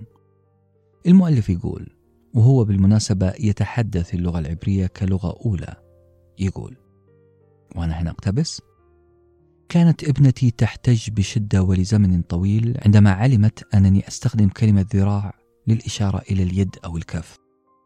كانت تشير إلى الذراع موضحة بنبرة ساخطة وتقول: زيلو ياد زي أرم. يعني هذه يد وليست ذراع كانت تشير إلى كفها وتقول هذه يد زيلو ياد وليست ذراع زي آرم. ملاحظين أنه في اللغة العبرية زينا في العربي يستخدمون اليد للإشارة للذراع كاملة وهذا الشيء يعكس ثقافة أهل اللغة. ولهذا الغرض خلوني أمشي معكم في مثال تخيلي. تخيلوا معايا. ولاحظوا أني أقول تخيلوا لحد يزعل مني بعدين. تخيلوا أشخاص عايشين آلاف السنين في صحراء بعيدة عن البشر. وللأسف ما فيهم واحد فكر أنه يستخدم أصابعه. لأنه ما في علب لاستخدام الأصابع في فكها أو ما في كيبورد للطباعة عليه. أصابعهم كانت دائما ملتصقة وكأنها يد بالطريق. ما في أي داعي لاستخدام الأصابع. تخيلوا مرة ثانية أنه هذا الشيء حصل. الحاصل أنك استطعت أن تدخل مجتمع هذه الصحراء. بدأت تتخاطب معهم بطريقة ما لتكتشف أنه ما عندهم كلمة مرادفة لأصابع. شيء غريب. أهل الصحراء هذول ما عندهم كلمة مرادفة لأصابع. أصلا ممكن يبتسم في وجهك أحد سكان هذه الصحراء لو قلت له إننا نسمي هذه العص الصغيرة النابتة من كفوفنا. إننا نسميها أصابع.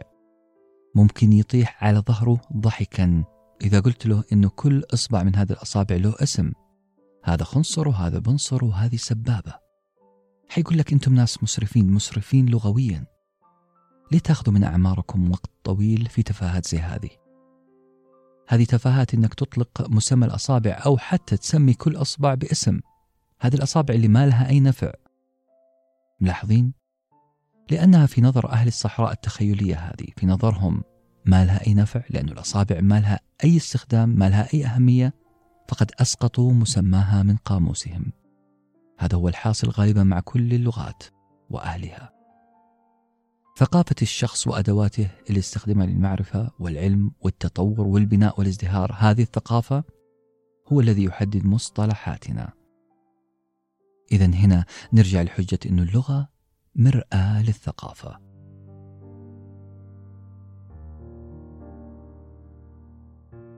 نزيد الطين بلا ونتكلم عن مجال الألوان اللي هو أقصى أنواع الجدل المحير في موضوع من يشغل لغتنا الطبيعة ولا الثقافة؟ وخلوني أسألكم سؤال عام اسألوه نفسكم أو اسألوه أحد أقربائكم. هل الألوان موجودة بشكل موضوعي في الطبيعة وكل اللي نحتاجه هو إطلاق مسمى على كل لون؟ ولا؟ الثقافة هي اللي تخلينا نشوف ألوان ما كنا نشوفها. هل السبب في لغتنا اللي تعبر عن الألوان هو الطبيعة أم الثقافة؟ بصراحة خلوني أقول هنا أنه الألوان مستحيل تكون مختفية. وظهرت فجأة. لأني أنا وأنتم بنشوف الأزرق السماوي في السماء واللون الرملي في صحراء النفوذ واللون العنابي في ثمار الرمان الناضجة جدا واللون الأخضر في العنب وهكذا. الألوان ودرجاتها موجودة حولي في كل مكان. يعني باختصار الطبيعة زودتنا بالمادة زودتنا بالألوان. اللي نقدر نخترع معها مسميات هذه الألوان. ما يحتاج الموضوع فلسفة زايدة مننا كبشر. لكن يا حبيبي الطبيعة سببت لنا مشكلة مشكلة التدرج. التدرج يا أخوان هو التحول الخبيث البطيء من مفهوم لمفهوم من دون ما نحس بلا وعي بلا وعي منا. يعني مثلا وبعيد عن الألوان متى ممكن أسمي تصرفك بأنه شجاعة؟ ومتى أسميه أنه هروب؟ رغم أنه هذين المفهومين مختلفين تماما عن بعض. متنافرين. لكن المسألة مي بهذه البساطة لأنه المثل الشعبي يقول الشردة أو الهروب نصف الشجاعة. ملاحظين كيف أنه ثقافتنا خلتنا نخلط بين مفهومين متضادين الشجاعة والهروب؟ طبق نفس الشيء على الألوان. أين هو الحد الفاصل بين الأزرق والأخضر؟ هل الطبيعة رسمت خط بالقلم العريض يقول لنا خلاص يا حبايبي انتهى تدرج اللون الأخضر؟ الآن وصلنا لمجال اللون الأزرق. لا يوجد هذا الخط. لا توجد خطوط فاصلة تنقلنا من مفهوم إلى مفهوم. التدرج الشديد يصعب علينا هذه العملية حتى في الأشياء المحسوسة. وهذا الشيء اللي صعب علي أجاوب أي إنسان على سؤاله المحرج والمزعج. السؤال اللي يسألني إياه أي واحد متى صلعت؟ مستحيل أجاوب على هذا السؤال لأنه الصلع ما كان مداهمة بوليس أداب على حفلة ماجنة فوق رأسي. لم يتم اختطاف عشرات الآلاف من شعيرات رأسي في لحظة عشان أقدر أحدد ساعتها.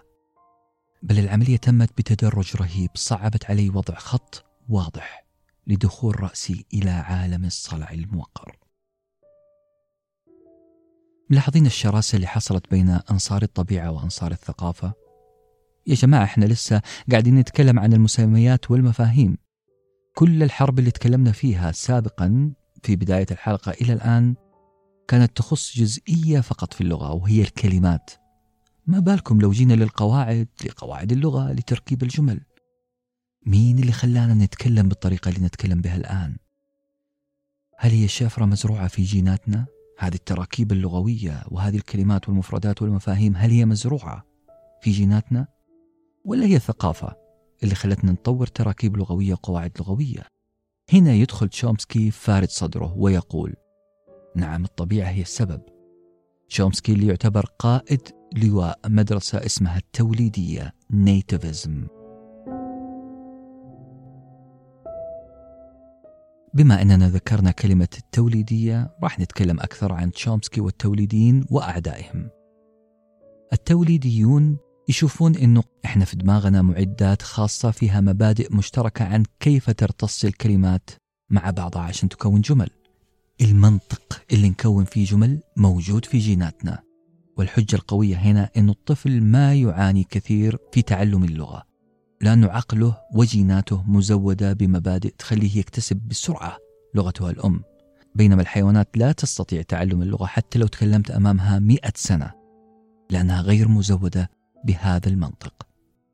لكن السؤال اللي ممكن يدفع تشومسكي إلى الزاوية هو السؤال اللي يقول ليه هذا الاختلاف في رص الجمل في تراكيب الجمل بين اللغات الأخرى؟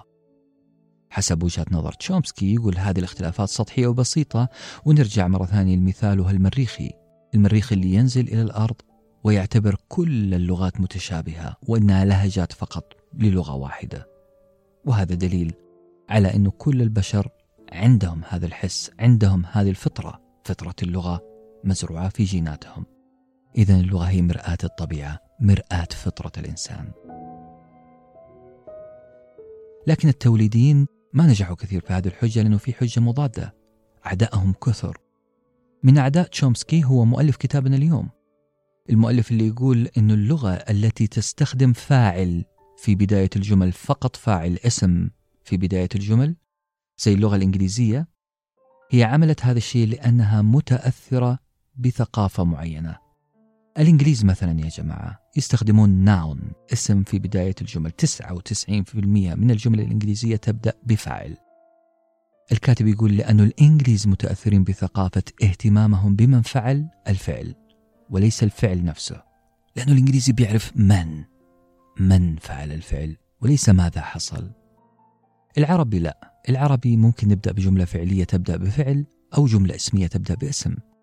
لذلك ممكن نقول أنه ثقافتنا واهتماماتنا هي اللي خلتنا نبدأ بعض الجمل باسم اهتماما بالفاعل أو بفعل اهتماما بالفعل. خليني أعطيكم مثال بسيط من بيئتي الصغيرة بيئة الكوفي. كان يجلس معنا شخص غاية في الاحترام مو معنا في نفس الجلسة بل في زاوية المقهى. الرجل كان حساس جدا ويفضل دائما أنه يأخذ زاوية بعيدة يقرأ ويلتهم فيها الكتب. في أكثر من مرة سمعته يتكلم عن كرهه للشخصنة. كان يردد عبارة متكررة على لسانه يقول فيها أنا أناقش أفكار لا أشخاص. يعني الرجل يهتم بالأفعال يهتم بالأفكار المجردة وليس الأشخاص. الشاهد لاحظت هو بشكل ما فيها أي تردد. أنه رفيق الكافي هذا. يتجنب عندما يتحدث معنا يتجنب أنه يخاطبنا بضمير أنت ويتجنب استخدام ضمير أنا. جمله كانت طويلة ومتتابعة ومليانة كلمات مركبة ومعقدة. ووسط هذا التعقيد الرجل كان داهية كان يقول رأيه بكل ذكاء. صدقوني ما قدرت في لحظة أصيد عليه ضمير أنا أو أنت إلا نادرا. كان يطرح رأيه بطريقة ما فيها الصيغة الشخصية. ملاحظين؟ الرجل انطلق من مبدأ مبدأ اللا شخصنة لا يريد أن يشخصن الأمور وهذا المبدأ ترك أثره على لغته هذه الثقافة تركت أثرها على لغته وعلى انتقائه للكلمات فبدأ يخفي من جمله الأنا والأنت هو يطرح مجرد آراء هل لاحظتم أن الثقافة ممكن فعلا تؤثر في اللغة؟ هذا تقريبا مثال بسيط على تأثر التركيب اللغوي بسبب ثقافة شخص ما. ما بالك لو تكلمنا عن شعوب متدينة بدين ما؟ أو ناس عندهم أيديولوجية ما؟ هذه الأيديولوجية أو هذا الديانة أو هذا المذهب يحتقر المرأة يسخف صغار السن يحتقر الحيوانات. ألن تجد أن هذا الشعب سيستخدم تراكيب لغوية ومفردات تحاول طمس الأنثى من جملها؟ ألن تجدهم يستخدموا لغة تحقيرية مع الحيوانات أو مع صغار السن؟ افترض معي أنه في شعب يعيش بأيديولوجية قانونية هذه الأيديولوجية تحب التعريف بالمتورطين في أي قضية يحب التعريف بالمتهمين عندهم فضول لمعرفة من ارتكب الجريمة قبل الحيثيات والتفاصيل والزمان والمكان ألن تؤثر هذه الأيديولوجية أو هذا الفكر على مدار السنين في طريقة سكهم للفاعل في أول الجملة؟ نعم راح يحطون الفاعل في بداية الجملة بدلا من أن يرمونه في منتصف أو آخر الكلام لن تجدهم. يقولون في يوم السابع من مارس وعلى الطريق السريع تم اقتحام البنك المركزي على يد مجموعة من اللصوص. هذه الجملة لن تناسب شعب. يحب أن يتحدث عن المتهم اهتماماته أكثر عن المتهمين أو المتسببين في قضية ما. أعتقد هذه هي وجهة نظر الكاتب وعلى فكرة نقاشنا الآن لا زال في بدايته. لأنه راح ننتقل في باقي البودكاست من اعتبار اللغة مجرد مرآة مجرد أداة سلبية كل اللي تعمله هو انعكاس للطبيعة أو المجتمع. راح ننتقل من هذه الفكرة إلى فكرة أعمق وأخطر ألا وهي أن اللغة عدسة. اللغة ممكن تجعلنا نرى العالم بطريقة مختلفة طريقة أكبر طريقة أوضح. اللغة عدسة ممكن أن نسلطها على منطقة ما فنحرق بها أعشاب فكرية جافة. أن نمهد بهذه العدسة طريقا لفكر جديد ما تخيلناه أبدا ولم نكن نعتقد أننا سنتبناه. نعم الحجة القادمة تقول اللغة اللي نستخدمها هي اللي راح تصنع الثقافة والفكر الجديد والطبيعة الموضوعية.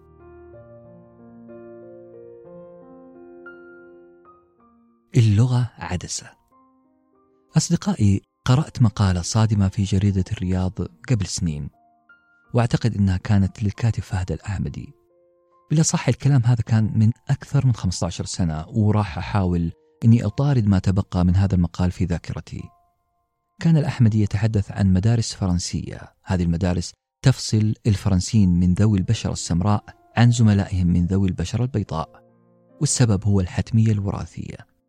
خطين تحت الحتمية الوراثية. لأن الحتمية الوراثية تقول أن السمر لديهم قدرات ذهنية مختلفة عن البيض. وللأسف المقال ما كان يتكلم عن قدرات ذهنية مختلفة بل يقول أن السمر لديهم قدرات ذهنية أقل من البيض. والموضوع هذا حتمي ولا جدال فيه. هذا شيء موجود في جينات الأبيض والأسمر. الأسمر أقل قدرة ذهنية من الأبيض. الخبر صدمني. لأن عمري ما فكرت بهذه الطريقة ولا توقعت أنه مجتمع منفتح open minded زي المجتمع الفرنسي يفكر بهذه الطريقة العنصرية وتحت مبدأ علمي. الخبر يا جماعة عمل لي زي الكشاف في السنين التالية. صرت ألاحظ قناعات بعض الناس حولي. بعض الناس حولي فعلا كانوا يؤمنون بأن العرق يحكم على الإنسان أو يحكم بالأصح على طريقة تفكير البشر. فالعرق هذا يفكر بطريقة ضيقة العرق هذا يفكر بطريقة منفتحة العرق هذا غبي العرق هذا ذكي والسبب جينات حتمية جينية حتمية وراثية. حتى لو وخلوا بالكم من الجملة هذه حتى لو أنه الأسمر تربى وسط البيض راح يبقى الأسمر رهينة وراثته للجين. يعني لو قعد خمسين سنة الأسمر قعد خمسين سنة وسط البيض أو العكس الأبيض قعد مئة سنة وسط البيض لن يتغير. بالكثير ستحدث تغييرات طفيفة لكن طريقة استيعابه طريقة تفكيره وطريقة جيناته لن تتغير. حتمية وراثية. بلعت الموضوع على مضض لكن ظل بطني يمغصني فترة طويلة إلى أن قرأت هذا الكتاب. ولقيت أن المشكلة ما هي مشكلة شخصية في أنا. المسألة ما هي مشكلة جينات فقط بل هو نزاع فكري قديم حول التأثير الجيني في التفكير. وأكثر من كذا مو بس الجين بل تأثير اللغة الأم في تفكيرنا. وكأننا نتكلم عن حتمية لغوية. أصدقائي بسأل سؤال مهم سنتدرج من خلال الإجابة عليه في فهم هذه الفكرة. هل اللغة الأم اللي ورثناها من آبائنا وأمهاتنا اللي ورثوها من آبائهم وأمهاتهم عن أجدادهم عن سابع جد هل اللغة الأم اللي ورثناها تؤثر على طريقة تفكيرنا؟ آه. الآن ما نتكلم عن فكر أو طبيعة تؤثر في اللغة لا. الآن نتكلم عن اللغة وتأثيرها في طريقة التفكير. الجواب المبدئي عندي أنا على الأقل نعم. اللغة الأم ممكن تؤثر في طريقة تفكيرنا. لكن السؤال الأهم هنا إلى أي مدى هذا التأثير؟ وقبل ما نجاوب مباشرة على هذه الأسئلة ودي أعبر لكم عن صدمتي أول ما تعمقت في قصة طه حسين عميد الأدب العربي. قراءاتي في القضايا الشائكة اللي مر فيها طه حسين اكتشفت أنه قامت عليه حرب شعواء بسبب تشكيكه في الشعر الجاهلي. كان يقول طه حسين أنه الشعر الجاهلي منحول منتحل ليس حقيقي ليس الجاهليين أو من عاشوا قبل فترة الرسول صلى الله عليه وسلم لم يكتبوا بيت شعري من اللي وصلنا. أو على الأقل لم يكتبوا معظم ما وصلنا من أبيات شعرية. إنما اللي كتبوه هم شعراء في العصر الأموي والعباسي ونسبوه للجاهليين. كانت براهين طه حسين اللي يؤكدها بل يجعلها أشبه بالحقيقة إن كتابات الجاهليين هي نفسها في أسلوبها ومفرداتها والطبيعة اللي توصفها هي نفسها القصائد ونمط الحياة اللي عاشها الأمويين. تشابه كبير جدا بل تشابه يكاد يصل حد التطابق. وأنا سألت نفسي هنا لماذا فضل طه حسين أن يشكك في الشعر الجاهلي؟ الجواب المبدئي أنه طه حسين اعتمد على مبدأ ديكارت النقدي. المنهج اللي سموه المنهج النقدي الديكارتي. هذا المبدأ اللي يحاول أن يشكك فيما يعتبره الآخرون حقائق. وبدون ما نتهم هذا المبدأ أو نتهم ديكارت أو طه حسين أو نحامي عنهم نقول إنه المنهج الديكارتي على قد ما جدد الدماء في الفكر البشري على قد ما لخبط الناس وخلاهم يسهرون جراء قضايا قديمة ويختصموا. من ضمن الخصومات هذه كانت خصومة شديدة حصلت في أوروبا كانت أشبه بالخصومة اللي تورط فيها طه حسين. كانت الخصومة حول ملحمة الإلياذة. بعد سنين من اعتقاد الجميع بأن الإلياذة والأوديسا الإغريقية هي مجرد أساطير وحكاوي قهاوي. هي قصص ناخذ منها العظة والعبرة ونعيش تسلية بريئة على حسها. كان هذا المعتقد لكن طلع لنا سياسي بريطاني ليعيد نبش القضية ويثبت أن ما وقع في آسيا الصغرى من إلياذة وأوديسا وأساطير إنما هي حقائق وليست أساطير. جلادستون السياسي البريطاني ألف كتاب اسمه دراسة في هوميروس. هوميروس بالمناسبة هو شاعر قديم. اعتقد الكثير أنه ألف ألف الإلياذة والأوديسا يعني خيال يعني أساطير. قعد الاعتقاد هذا ساعد أنه ملحمة الإلياذة والأوديسا مجرد أساطير. كتاب السياسي البريطاني غطى كل شيء عن عصر هوميروس. كأن جلادستون مؤلف الكتاب يبغى يثبت صحة كل شيء قاله هوميروس. يعني كل شيء كان تاريخ كان وصف لملاحم حصلت فعلا على أرض الواقع. كان يدافع عنه وكأنه يدافع عن كتاب مقدس. كان يرسم ويوضح جغرافيا الأوديسا ومعاركها وعدد القتلى والظواهر الغريبة التي حصلت. جلاستن بحث في فهم هوميروس للجمال عن وضع المرأة في ذلك المجتمع وأخلاقياته. للأسف هذا الكتاب ما عجب معاصري جلادستون هم احترموه كسياسي لكن احتقروه كمؤلف ومؤرخ. والسبب واضح. هم معترضين على تحويل الإلياذة والأوديسا إلى حقائق. جلادستون كان جلد جدا وكان يعابطهم ويجادلهم قائلا إن طريقة تركيب الإلياذة بهذا التناسق والتشابه والتنظيم والجمال هو برهان إنه كاتبها شخص واحد هوميروس نفسه. وأنه كان يصف فعلا طبيعة المجتمعات ومعاركها في ذلك الزمن. الأكاديميين زادوا في تعنتهم. زاد حربهم على جلادستون. في عام 1858 وصفوا محاولاته إثبات صحة الإلياذة بأنها محاولات ساذجة وطفولية.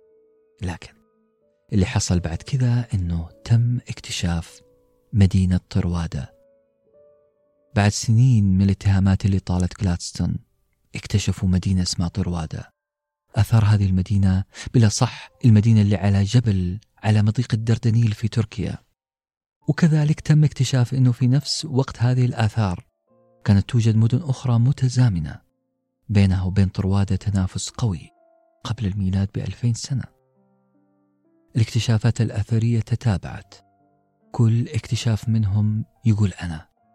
كل اكتشاف هو عبارة عن برهان قوي يثبت أن مدينة طروادة تم حصارها طويلا. وأن قصص الإلياذة والأوديسا هي قصص حقيقية. بالعربي موقف جلادستون صار أقوى وحجته بأنه هوميروس إنسان فعلا ومؤرخ حقيقي صارت أقوى. الآن فرضية جلادستون صارت حجة علمية. أصدقائي ليه جبنا سيرة كتاب جلادستون؟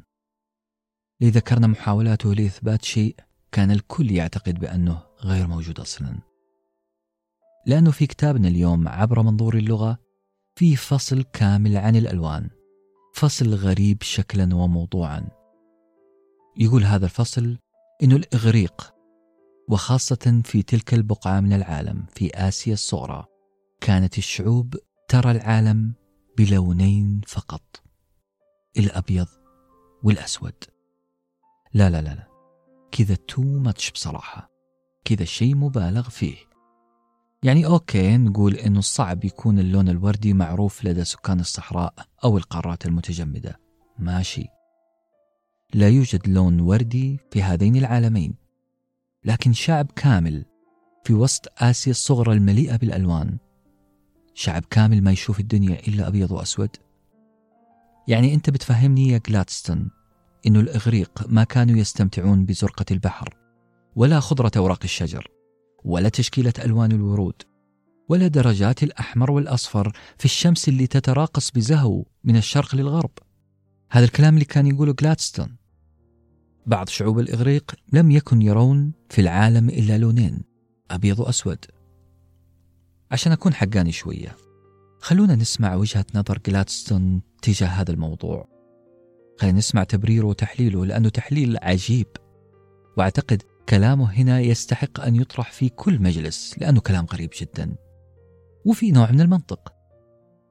هذا المنطق اللي راح أرفضه من الآن لأني مستحيل أوافق على هذا الكلام. في فصل منفصل عن الألوان في كتاب جلادستون المؤلف ما خلى ولا بقى عن نقص عظيم في شرح الألوان عند هوميروس. بالعربي هوميروس لم يذكر الألوان في كتابه. فاسمعوا معايا مثلا وصف جلادستون للبحر. هذا الوصف يخليك تقول يا إلهي ليه هوميروس ما قدر يقول لون أزرق أو يعبر عن زرقة البحر بأي طريقة؟ ليه ما استخدم كلمة أزرق أو أشار لهذا اللون بأي كلمة أي كلمة تدخل في عقلنا كقراء عشان نستوعب أنه هذا الشعب كان عنده لون أزرق أو درجة من درجات الأزرق. هوميروس وصف البحر بأنه بحر مظلم كالنبيذ. أها. يعني هوميروس مو شايف أنه البحر أزرق بل مظلم نبيذي. وأنا أسأل السؤال هذا ما هو علاقة الأزرق بالنبيذ؟ إيش علاقة البحر بلون الرمان القرمزي أو لون النبيذ؟ هل إحنا في هذا العصر اللي قاعدين نشوف البحر أزرق وهم كانوا يشوفونه لون قرمزي قاتم زي النبيذ؟ الحاصل أنه كل أعداء جلادستون وأنا واحد من هؤلاء الأعداء قالوا يا رجل يا جلادستون يا سياسي يا محترم ترى البحر وقت المغيب وبسبب الشفق الأحمر يصير لونه نبيذي وأنا قاعد أقول معهم نفس هذه الحجة بعضهم كان يقول أنه أنواع الطحالب بعض أنواع الطحالب تغير لون البحر إلى اللون القرمزي. وأنا قلت كذا برضه بعضهم قال إنه تشبيه النبيذ كان ضرورة شعرية وأنا قلت كذلك. أهم شيء لا يمشي كلام جلادستون لكن جلادستون صفعنا صفعة محترمة. هذا السياسي المخضرم قال طيب ولو جبت لكم مقطع يستخدم فيه هوميروس كلمة النبيذ أو وصف النبيذ ليصف فيه شيء آخر في القصيدة. هل راح تقتنعوا؟ أعتقد كل المعارضين سيصمتون وأنا معهم من الصامتين بلا شك. جلادستون قال هوميروس استخدم كلمة شبيه النبيذ لوصف الثيران المنتشرة في المنطقة والثيران اللي متواجدة في آسيا الصغرى كان لونها أو كانت غالبية الثيران في تلك المنطقة لونها قرمزي فعلا. يعني الموضوع مو ضرورة شعرية ولا تأثير طحالب ولا هو الشفق. الثيران في تلك المنطقة ألوانها إما أسود أو بني غامق. جلادستون قاعد يقرب خطوة خطوة من فرضيته اللي تقول هوميروس وأهل هوميروس. كان عندهم لبس لخبطة خلط بين لوني الأزرق والقرمزي. بالأصح الجماعة هناك كانوا يقسموا الألوان لنوعين لون غامق قاتم ولون فاتح براق. الحياة عندهم بلونين فقط.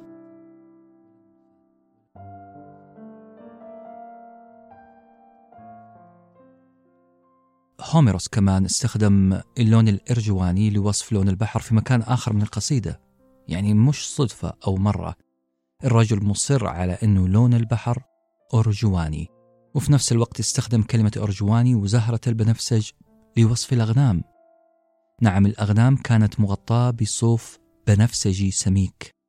وهنا نقول يا إن هوميروس عاش في عصر فيه فوتوشوب وفيه تلاعب في ألوان الحيوانات؟ أو أنه فعلا كان يشوف صوف الغنم الغامق كان يشوفه هو نفس لون البنفسج الغامق. الموضوع أكبر من ضرورة شعرية يا جماعة. الموضوع أنه هوميروس. كان عنده ميل لرؤية الحياة كلون قاتم قريب من الأسود أو لون فاتح قريب من الأبيض. والدليل إسرافه في استخدام كلمة أسود والأفعال المشتقة من كلمة أسود كالفعل مثلا يسود وكان يستخدم اللون الأبيض كثير وأفعال مشتقة من الأبيض كيبيض. استخدمها فوق المئة مرة هذا بخلاف كلمة داكن وقاتم اللي كررها كثير في قصيدة. كان يقولها بدل ذكر ألوان معروفة لنا في الطبيعة زي السماء أو الصخور. السماء بيضاء والصخور سوداء. اقرأوا كتاب عبر منظار اللغة وحتشوفوا العجب في مسألة الألوان والإغريق.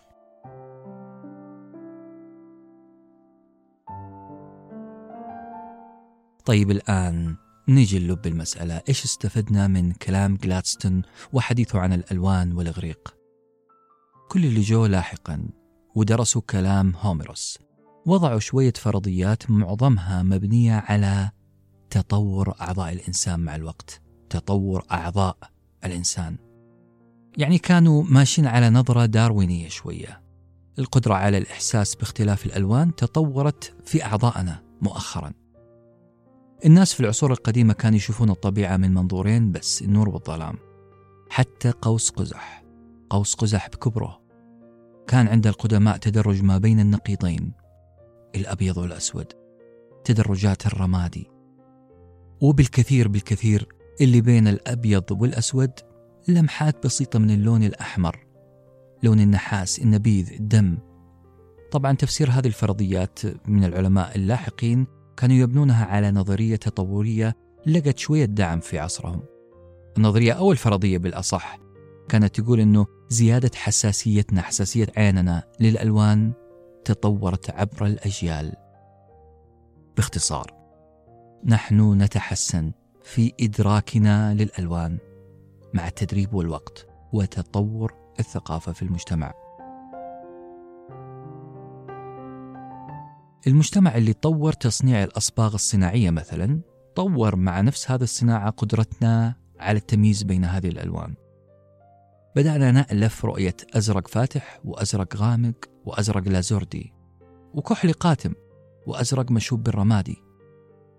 ألوان كان يصعب رؤيتها في الأشياء اللي حولنا لكن عيننا تدربت على تمييز هذه الألوان ورؤيتها. بدأنا نضعها في مفهوم واحد عنوانه عريض جدا اسمه الأزرق. بعد كذا وضعت مسميات لكل لون أو درجة من درجات الأزرق. باختصار السياسي جلادستون كان عنده وجهة نظر تطورية داروينية بحتة. لكن وجهة نظر جلادستون فيها مشكلة المشكلة أنه عيوننا ما تطورت إلا متأخر جدا. بينما عملية هذا التطور تأخذ وقت يمكن آلاف السنين مئات الآلاف من السنين. وهذه النقطة انتبه لها مؤلف كتاب عبر منظار اللغة. ما ترك هذه المشكلة لحالها أبدا.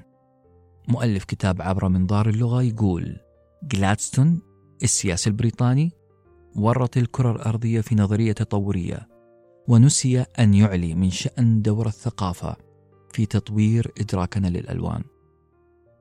يعني من الآخر مؤلف الكتاب كتاب عبر منظار اللغة يقول جلادستون قال إنه عيوننا تطورت وبالتالي لغتنا تطورت. يعني بالعربي الكتاب يحتج على جلادستون يحتج على فكرة أنه أولا عيوننا تطورت وبدأت ترى الألوان. ثم تطورت معها اللغة. الكتاب يقول لا. الكتاب يقول أن الثقافة بما فيها اللغة الأم تطورت وهذا التطور في اللغة خلانا نرى الألوان بطريقة أكثر وضوحا. اللغة الأم بتخليهم يرون العالم بطريقة تختلف عن أهل اللغات الأخرى. وهذه المسألة يبغى لها تحليل طويل جدا.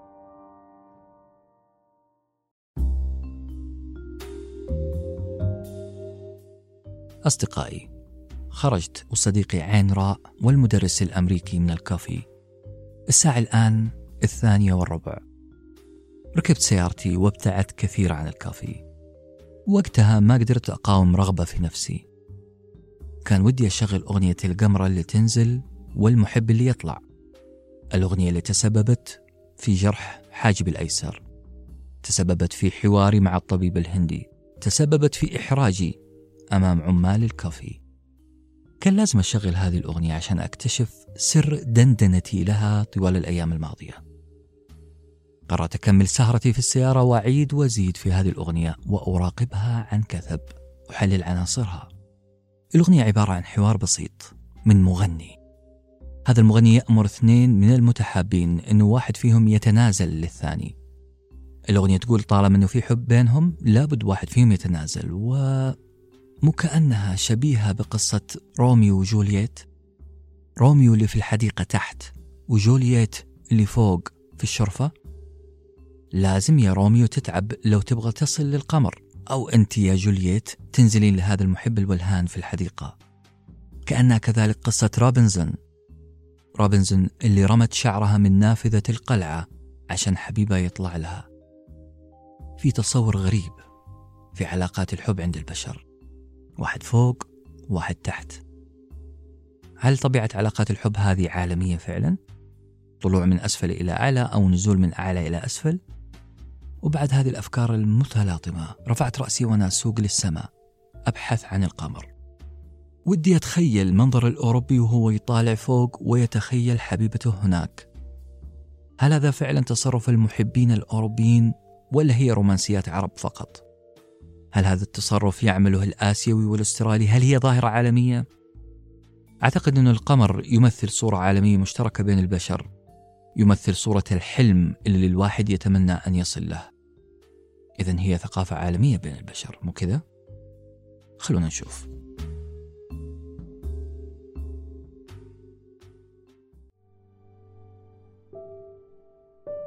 مفهوم الثقافة كلمة الثقافة يا جماعة أتعبت كل من حاول الخوض فيها. المفاجأة أنه ما في اتفاق على تفسير كلمة ثقافة.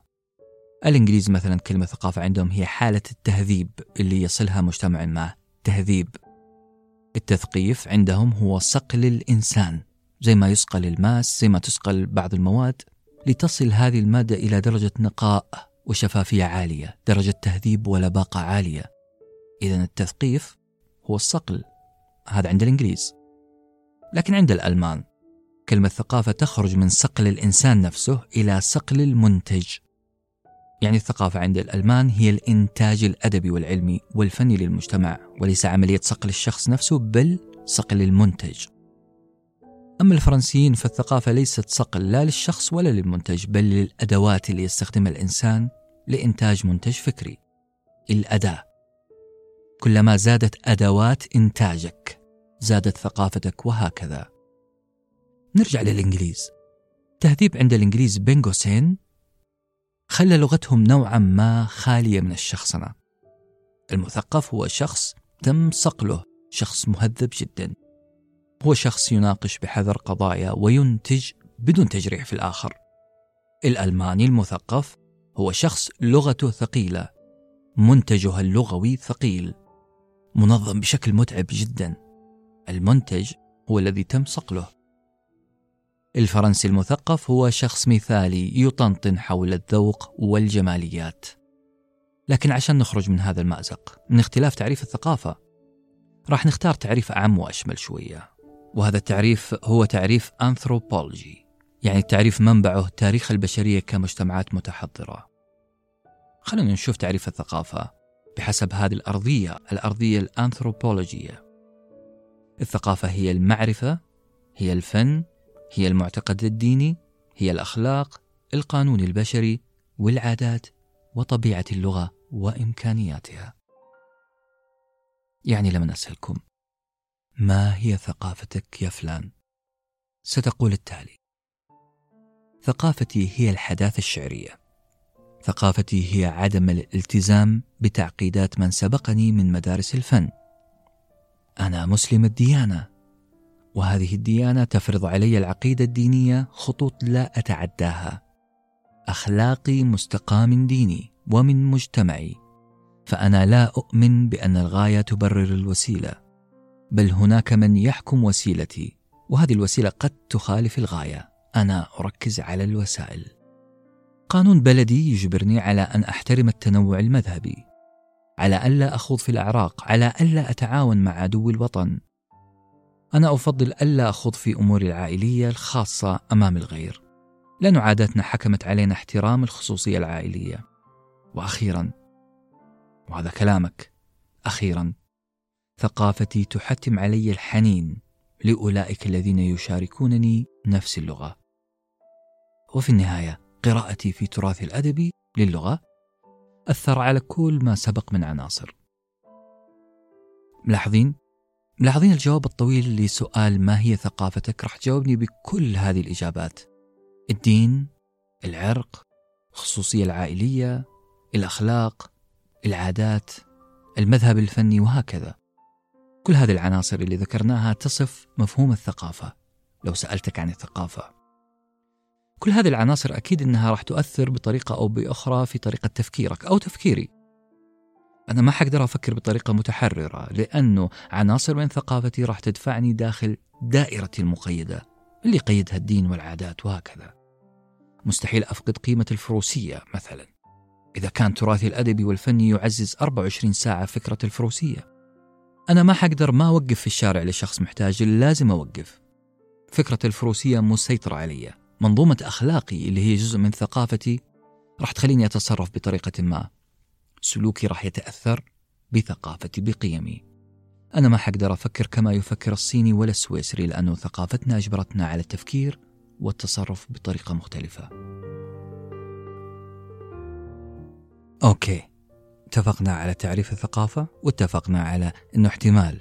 اللغة تؤثر على طريقة تفكيرنا تؤثر على قيمنا تؤثر على طريقة رؤيتنا للحياة.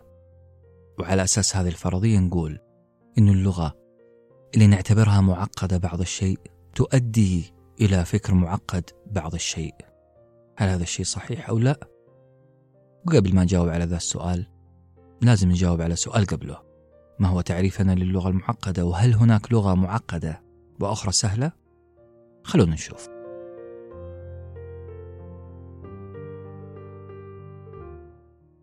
أصدقائي طولوا بالكم علي. أدخل الآن في نطاق طريقة التواصل بيننا وبين بعض الغير متحدثين بالعربية في بلدنا. إذا جيت أتكلم مع واحد من الفنيين أو العمال أو بقول له أنه صديقي لم يأتي بالأمس أو صديقي لم يأتي إلي بالأمس راح أستخدم صياغة غريبة وأعتقد أنها مألوفة بالنسبة لنا. راح أقول حاجة زي التالي أنا ما يجي صديقي أمس. أنا ما يجي صديقي أمس. تقريبا هذه الجملة أو حاجة مشابهة لها. لكن خلونا نفحص هذه الجملة اللي بنستخدمها عادة مع غير متحدثي العربية. ونعرف من تحليلها شيء مهم جدا. إحنا نتحدث زي ما قلت لكم مع بعض الفنيين أو العمال من شرق آسيا بالتحديد بهذه الطريقة لأننا خلوني أفكر في السبب. أعتقد لأنها طريقة سهلة ممكن أننا نوصل رسالتنا لهم بأبسط كلمات ممكنة بأبسط تركيب لغوي ممكن. فمثلا أقول أنا عشان يفهم المستمع أني أتكلم عن نفسي. شيء يخصني أنا. واستخدمت أداة النفي أنا ما يجي ما. ما استخدمت فيها لم اللي تدل على الماضي لأنه الهدف الأساسي أبى أوصل له النفي. okay؟ استخدمت بعدها الفعل الأساسي الفعل الأهم. فعل يأتي أو يجي. واستخدمته في صيغته الحاضرة بينما أنا أتكلم عن أمس. okay؟ بالإضافة أني حذفت حرف جر مكاني إلي. حذفناه من الجملة لأنه احتمال مو مهم تماما وممكن يشتت المستمع. استخدمت بعدها كلمة صديق. أنا ما يجي صديق أو ما يجي صديقي. وصديقي هي الكلمة الأكثر شيوعا بين الأجانب يفهمونها على طول. وأخيرا استخدم كلمة تعبر عن وقت حدوث الفعل اللي هو أمس. في النظرة الأولى لهذه الجملة أعيد الجملة مرة ثانية أنا ما يجي صديقي أمس. في النظرة الأولى لهذه الجملة يبدو أن هذا التركيب هو الأسهل عشان نسهل موضوع التواصل مع الأجانب. وثانيا وهذا يمكن السبب الضمني اللي خلانا نستخدم هذا التركيب اللغوي. إننا نعتبر أن لغتهم تعمل بنفس هذا التركيب السهل. إحنا في عقلنا الباطن نعتقد أنه تسهيل تركيب اللغة بهذا الشكل حيسهل علينا التواصل معهم وراح يفهمونا. وهذا النوع من التفكير صحيح نوعا ما صحيح كمنطق لكنه خطأ كمبدأ تربوي لن يتعلم هذا الشخص لغتنا العربية على أصولها باستخدام هذه اللغة الغريبة. أنا ما يجي صديقي أمس؟ ملاحظين؟ ما صرفت الأفعال للماضي؟ ما استخدمت أداة النفي في الماضي؟ حذفت العنصر المكاني وعالجت هذا كله باستخدام كلمة أمس. عشان المستمع الأجنبي هذا يعمل كل عمليات تحويل الأفعال وزمن الجملة إلى الماضي من غير ما أنا أعقد له الجملة. إذا كلمة أمس اللي استخدمتها في آخر الجملة كفيلة بأن تدفع المستمع دفعا أنه يصرف أفعال الجملة إلى الماضي. هذه طريقة سهلة في التفكير. طب خلونا نشوف كيف يفكر البشر ذوي اللغات المختلفة تجاه الزمن. كيف يرون الزمن في لغاتهم؟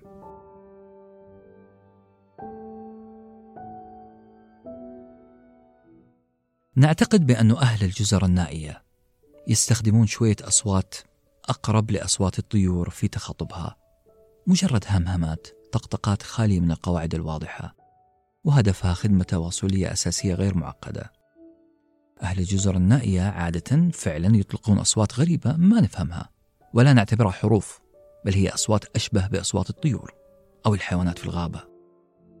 وهذا الاعتقاد مو هو اعتقادنا أنا وأنتم بس بل حتى صناع السينما دائما يصورون قبائل الهنود الحمر بين قوسين وهم السكان الأصليين لأمريكا أو قبائل أفريقيا. دائما ما يصورون في السينما بأن تواصلهم بسيط بساطة حياتهم. كلماتهم خالية من المنمقات والبديعيات كما هي ملابسهم اللي بالكاد تستر أجسادهم.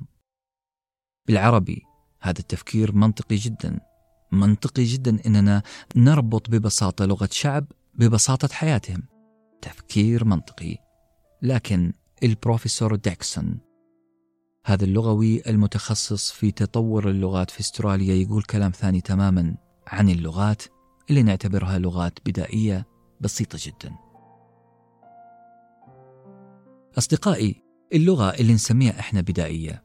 هي بدائية لأنه أهلها ما يعرفون يتكلمون لغتك ولأنك أنت ما تعرف تتكلم لغتهم. أصحاب اللغات البدائية عادة لما يتكلمون معانا يحاولون قدر الإمكان أنهم يصفون كل الكلام الزائد من جملهم. إنهم يستخدمون أهم عناصر الجملة عشان يبغونك أنت تفهم. الجماعة قاعدين يحاولون يساعدونك أن تفهم ما يقولون. تخيل نفسك عزيزي المستمع عزيزتي المستمعة. تخيل لسبب ما وجدت نفسك في جزيرة سياحية في المحيط الهندي. وصلت المطار وركبت التاكسي. وكنت ناوي تقول لسائق التاكسي بالعربية أو بإنجليزية راقية. لو حبيت تقول له التالي أود أن تدلني على أقرب منتجع أجد فيه غرفة أو شاليه لأنام فيه الليلة. للأسف أنه أهل الجزيرة وسائق التاكسي لا يتحدثون لا العربية ولا الإنجليزية. فأنت حتضطر أنك ما تتكلم أصلا بالعربي ولا بالإنجليزي طبعا. أنت حتضطر أنك تدور في مفرداتهم على ثلاث كلمات بس عشان توصل الرسالة. راح تقول أنا النوم كلمة فندق أو بيت. ثلاث كلمات مهمة. أنا النوم البيت. هذا الشيء الطبيعي اللي راح يعمله أي شخص يتحدث بلغة لا يعرف التحدث بها. أي شخص عاقل راح يخلع كل الرتوش الزائدة ويركز على أهم المفردات اللي توصل المعنى المطلوب.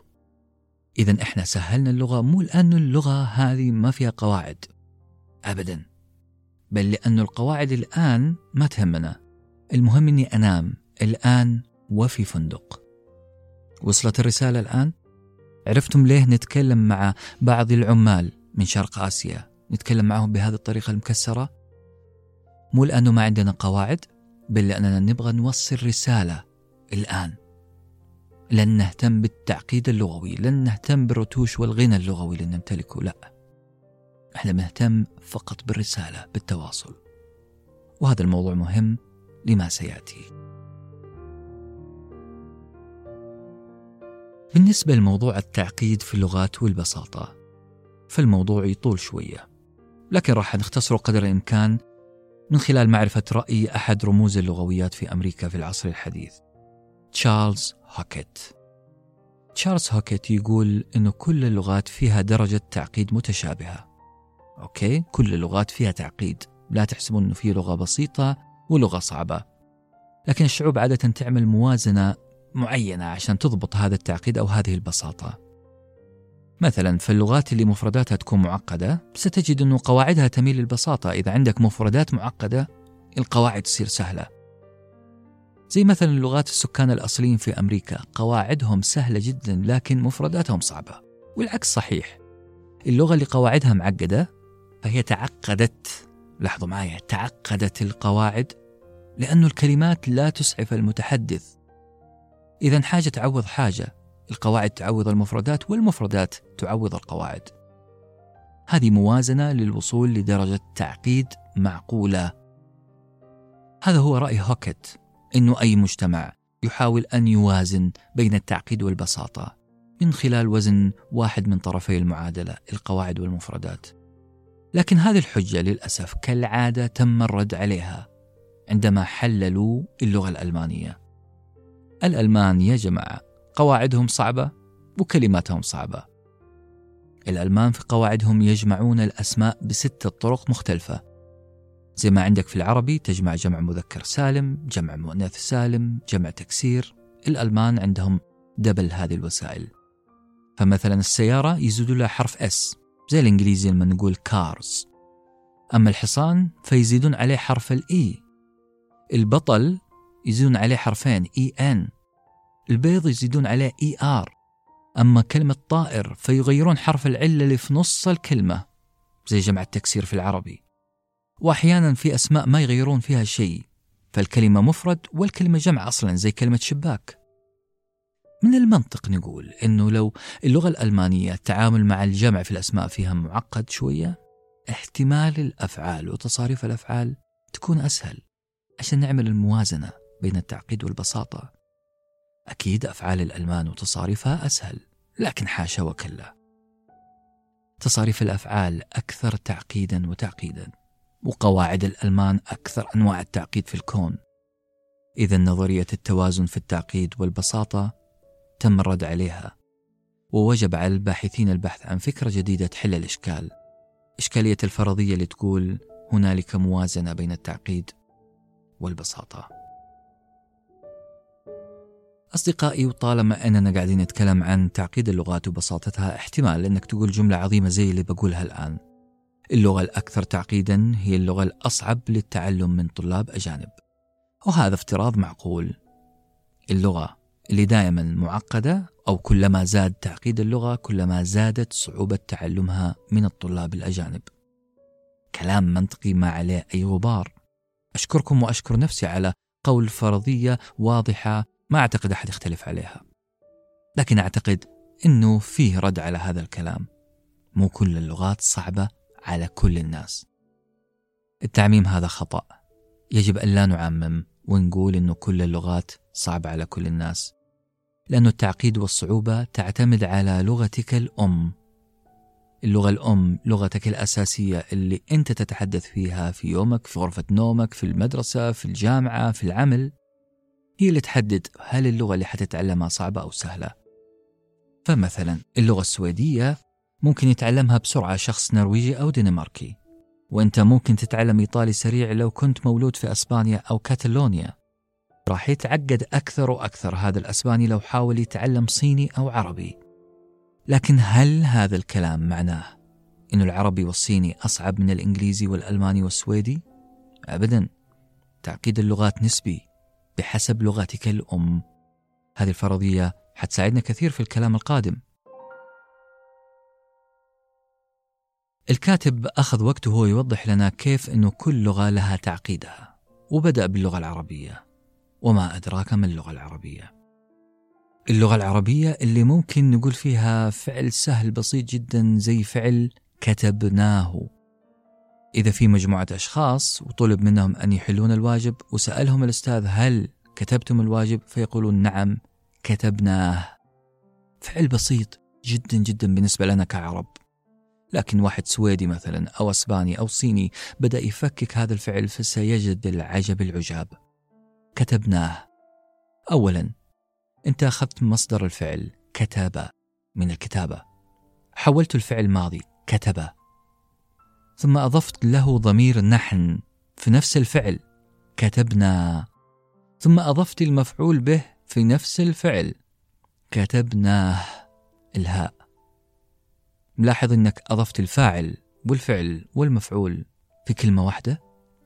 يعني لو الشخص الإنجليزي شرحت له هذه الجملة راح يقول لك أوه إحنا نقولها we wrote it. ثلاث كلمات مقابل كلمة واحدة في العربي. فطبيعي جدا الإنجليزي يقول لك ما هذا التعقيد في العربي. أنا كيف حتكلم عربي بهذه الطريقة؟ لكن شخص يتحدث العبرية مثلا سيجد الموضوع أسهل من كذا كثير. بلاش اللغة العربية خلونا نشوف لغة هاواي.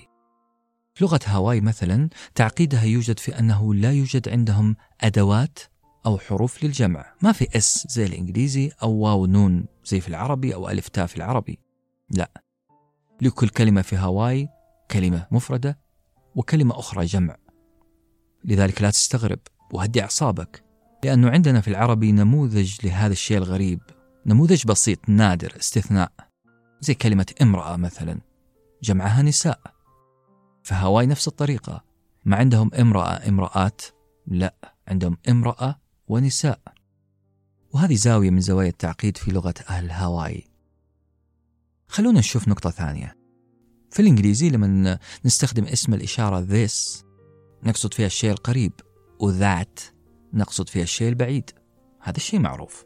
نقدر نستوعبه نحن العرب لكن اليابانيين لا.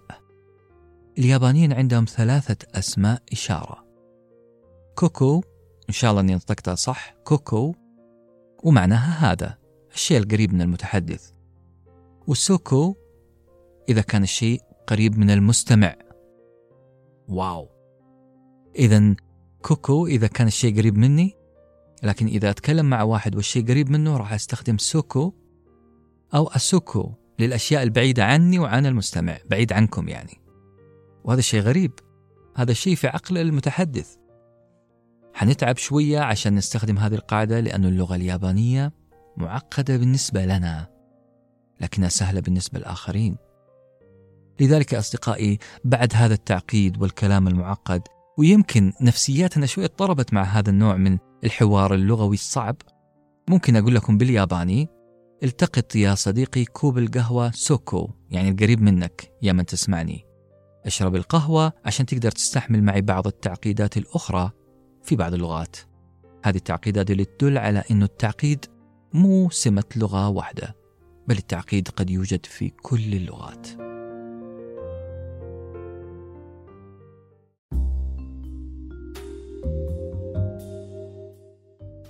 ليلة غريبة أو بالأصح يوم غريب من بدايته. بدأ بجرح في جبيني ثم حوار مع طبيب الهندي ثم لقاء مع صديقي والمدرس الأمريكي في الكافي وها أنا في السيارة. طوال ما تبقى من الليل وأنا ألف بالسيارة. كان عندي إحساس غريب إحساس أنه القمر يتبعني في كل شارع في كل خط سريع أمسكه. شعور جميل وصحبة تستاهل. معروف أنه مدام معي القمر مالي ومال النجوم مالي ومال التفكير الزايد في الجرح والديانة السيخية ولا لغات العالم كلها. قررت أعيش اللحظة. قررت أستمتع بالطريق وبالليل وبالقمرة. لا لا لا مو معقول. بمجرد ما أنثت الآن كلمة قمر اشتغلت ما يسميه الإنجليز بالإير وورم يعني اشتغلت الأغنية المتكررة على الإذن. اشتغلت نفس الأغنية. اللي أسمعها من أول الليل اللي سببت لي كل المشاكل الظاهر أنه هذا قدري هذا المساء. إني أعيش دائرة الشر. دوامة ترجعني للمربع رقم واحد الأغنية ذات الكلمات الغريبة. لا ما أعتقد كذا. أنا إنسان مخير ولست مسير. على الأقل في أغلب قراراتي. على الأقل في التحكم في شلال الأفكار اللي في عقلي الآن. راح أكسر دوامة الشر راح أوقف هذا التفكير وأعمل تجربة سريعة. أبى أشغل البلوتوث بلوتوث السيارة وأسمع راديو العالم. راديو من هنا وراديو من هناك وأشوف هل الغزل العربي فيه تشابه مع الغزل في باقي بقاع العالم كلها؟ وبالفعل شغلت أول إذاعة كانت إذاعة مدينة ليستر وتشتغل أغنية كانت خارجة عن إطار الأدب كلماتها واضحة وجريئة ومباشرة. هذه الأغنية عبارة عن شكوى من المغنية. لا تخلو كلماتها من ذكر أسماء أدوات وآلات وقطع أثاث. نعم هذه كانت الكلمات. حسيتها أشبه بفيلم وثائقي أكثر من أنها أغنية. لذلك غيرت التردد وبحثت عن إذاعة أخرى في منطقة ميامي في أمريكا. تشتغل أغنية كلها آلات نفخ نحاسية. ساكسفون على هارمونيكا على أبواق. أغاني فيها لمسة لحن عربي. كأنها أغاني لاتينية أو أمريكية جنوبية وكلماتها كلها تحفزك على الاحتفال الآن ونسيان اللي راح.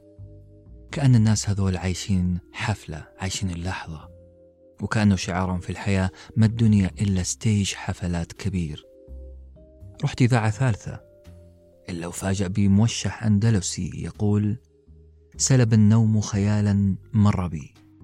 في فؤادي لحبيب غائب. فاستشار الطيف قلبا مثقلا. أضرم الحب فأهوى جانبي. الله عليكم يا عرب أعتقد أن لغتنا العربية هي لغة الأدب الأولى. الخيال والاستعارات. في هذه اللحظة جاني سؤال لو عاش الشعراء العرب القدامى حياة اليوم عاشوا تكنولوجيا اليوم هل كانت هذه القريحة الشعرية راح تتغير؟ هل شاعريتهم حتتغير؟ هل حنسمع قصائد أشبه بفيلم وثائقي؟ هل لغتنا في أصلها أقوى من باقي اللغات؟ ولا قلبي يحن لأمي اللغوية هل تفكيري المتواصل في مشكلة الجرح سببه كثرة كلمة جراح وغياب وفراق وهجر في الأغاني العربية؟ هل بانت سعاد وابتعادها عن حبيبها خلى مودي حزين ونظرتي للعلاقات على أنه أساسها العذاب والألم؟ بصراحة ما لقيت إجابة لهذه الأسئلة إلى أن وصلت بيتي. إلى أن وقفت سيارتي في موقفها المعتاد كانت عقارب الساعة أو بالأصح عقرب الساعة القصير يلدغ الرقم ثلاثة. الساعة ثلاثة فجرا. ترجلت صاعدا شقتي لكي أضع حدا لهذه الليلة الغريبة.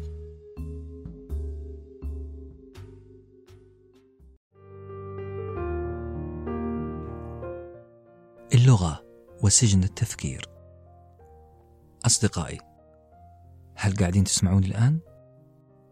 إذا لازلتم تسمعوني الآن فخلوني أطرح عليكم سؤال ماذا لو كانت لغتك ضعيفة؟ يعني اللغة اللي بتستخدمها اللغة العربية أو أي لغة تعتبرها لغة أم ماذا لو كانت لغة ضعيفة كمفردات وقواعد صرف ونحو وأصوات هل ضعف اللغة سيؤثر على تفكيرك؟ بشكل أدق خليني أسأل السؤال وأقول هل ستظل لغتك الأم لعنة تطاردك وتحد من تفكيرك؟ لا شك أنه قلة المفردات في لغتك الأم ممكن تصعب عليك استيعاب قطعة قراءة مكتوبة بلغة أجنبية. أكيد هذا الشيء. يعني لو سلمت أحد أفراد قبيلة بدائية في أفريقيا لو سلمتهم منيو أو مقالة عن طريقة استخدام غسالة الصحون فبالطبع ما راح يفهم شيء. راح يجدها قطعة معقدة جدا لأنه ما عنده مرادف لكلمة شوكة آلة صابون. ولا نروح بعيد. أنا أول ما انتشرت الكمبيوترات الشخصية في عام 1998 على الأقل انتشرت بين الناس العادية زيي. صرت أتضايق وأنا أجلس مع أي واحد عنده كمبيوتر لأني صرت أسمع منهم طلاسم. مفردات غريبة حسيت فعلا أنه مخي على قدي. كنت أسمع كلمة رامات byte hard drive pixel. شخصيات ما أعرفها وأدوات حسيت معها أني أقل من هؤلاء الناس. كنت أسمع واحد يقول للثاني راح أرفع الرامات وفي تلك اللحظة أكون على وشك أقول له ممكن أساعدك؟ هذا وهم يتكلمون لغتي فما بالك بناس لغتهم الأساسية تفتقد لمفردات كثيرة في لغة أخرى؟ أكيد العملية حتكون صعبة أكيد. راح يواجهوا صعوبة في التعلم وبالتالي في التفكير. حجة أن اللغة سجن للفكر هي حجة مقبولة لكن المشكلة في أن الاقتراح اللي قدم لحل هذه المشكلة هو تبني لغة جديدة. طبيعي أنه يجيك شخص ويقول لك يا أخي لابد عشان تطور نفسك تتعلم لغة العلم مثلا لغة الثقافة الفرنسية الألمانية الإنجليزية.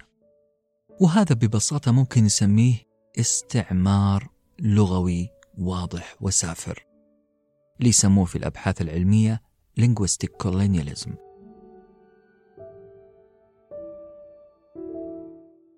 Linguistic colonialism الاستعمار اللغوي وطبعا هذا استعمار لأنك راح تصير تابع.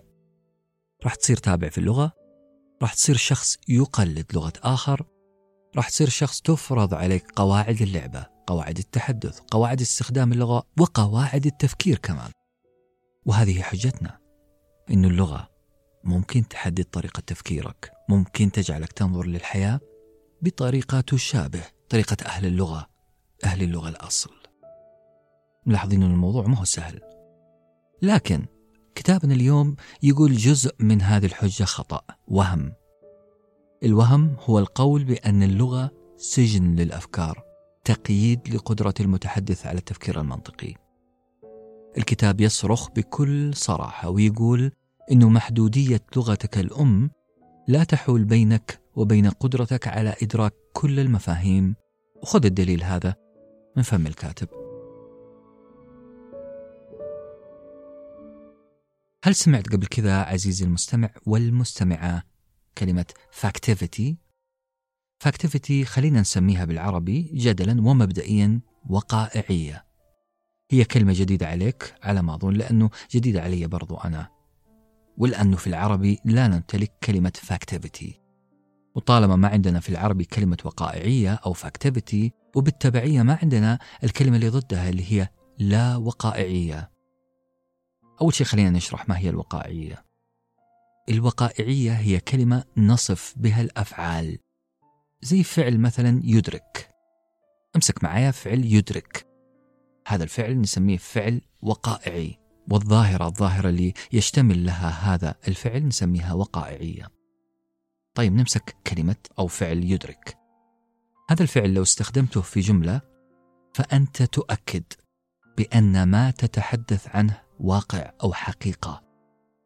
خلينا نقول أدرك محمد أن اليوم هو يوم الجمعة طالما أنك استخدمت فعل الإدراك أدرك. فمعناها أنك تؤكد حقيقة أنه اليوم جمعة. تؤكد هذا الواقع. لذلك أدرك أو يدرك هو فعل وقائعي والظاهرة كلها على بعضها وقائعية. مستحيل أقول أنه محمد أدرك أن اليوم جمعة لكن ظهر أنه ليس يوم الجمعة. مستحيل أقول هذه الجملة ما تركب أبدا لأنه الإدراك يؤكد حقيقة ما بعده. لكن الفعل اللا وقائعي فهو فعل زي أظن أو يظن. تصير الجملة يظن محمد أن اليوم جمعة. طبعا معلومة أن اليوم جمعة الآن في ذي الجملة ما هي واقع أو حقيقة مجرد ظن. الوقائعية يا جماعة هي صفة للفعل. تجعل من معلوماتك اللي بعد هذا الفعل حقيقة وواقع. ملاحظين أنه مفردة وقائعية اللي كانت للتو ما هي واضحة بالنسبة لك ما لها مرادف عندك تحولت بقدرة قادر. بعد شرح بسيط بلغتك الأم إلى مفردة من ضمن معجمك الذهني أو معجمك اللغوي السؤال المهم هنا مو هذا. السؤال المهم يقول هل وقفت لغتك حجر عثرة في فهم كلمة وقائعية؟ لا. لغتك شرحت كلمة وقائعية. إذا لغتك لن تقف حجر عثرة أمام فهمك أمام تفكيرك أمام قدراتك الإدراكية. والفائدة من هذا الكلام ببساطة هو جواب السؤال اللي سألناه في الأول ليست لغتك الأم حجر عثرة أمام توسع فهمك وإدراكك. بعض اللغات وأصحاب اللغات يتهمون بأنهم عاجزين عن إدراك مفاهيم معينة. هذه التهمة هي تهمة قاسية بعض الشيء. لأن اللغة الأم تقدر تشرح أي شيء. إذا أرادت شرحه. زي المثال اللي قلت لكم قبل شوي عن كلمة وقائعية. كانت كلمة غير واردة في قاموسنا لكن استطعنا بتفكيكها وباستخدام مفردات بسيطة أن نشرحها وأن تدخل قاموسك اللغوي. وفي مثال آخر ينفع لنا إحنا يا العرب. سهرت الليلة مع جاري. إذا قلتها بالعربي أو بالألماني أو بالفرنسي عربي ألماني فرنسي. إذا قلتها لواحد من أصحاب هذه اللغات فالكل حيفهم منك أنك تتكلم عن جار جنسه مذكر رجل. بينما لو قلتها بالإنجليزي فسيختفي جنس الجار. لن يعرف المستمع الإنجليزي هل هو جار مذكر أم مؤنث. لأن الإنجليزي ببساطة في الأسماء لا يظهر جنس الاسم. والسؤال هنا هل صعب أنه الإنجليزي يضيف إضافة بسيطة لكلامه عشان يوضح جنس الجار مثلا؟ يقدر يقول my female neighbor. نعم ممكن يقولها. يضيف كلمة فيميل قبل الاسم أو ميل قبل الاسم عشان يحدد جنسه. صحيح أنها أقل بلاغة وأقل لطفا ورشاقة من اللغة العربية لكن يبقى أنه تهمة عجز اللغة تهمة قاسية. اللغة الإنجليزية استطاعت أن تؤنث وتذكر الأسماء باستخدام كلمة إضافية يستطيع المستمع أن يدرك جنس المتحدث عنه. في نفس الوقت أقدر أقول للناس إني أسامر جاري سامرت جاري أو سأسامر جاري. أسامر الآن سامرت في الماضي سأسامر في المستقبل. أنا أدخلت عامل الزمن للجملة. ماضي حاضر مستقبل. لكن الشخص الصيني. مو لازم يضيف عنصر الزمن لجملته. يعني الصيني تجي جمله حاف سادة من غير أي زمن. لكن هذا ما يمنع أن الصيني يضيف إضافات بسيطة للتعبير عن متى حصل هذا الحدث. زي مثلا يقول أمس اليوم الآن بكرة. راح نفهم إحنا زمن هذا الحدث. الفكرة هنا هل يبغى المتحدث أن يوصل رسالة فيها زمن أم لا؟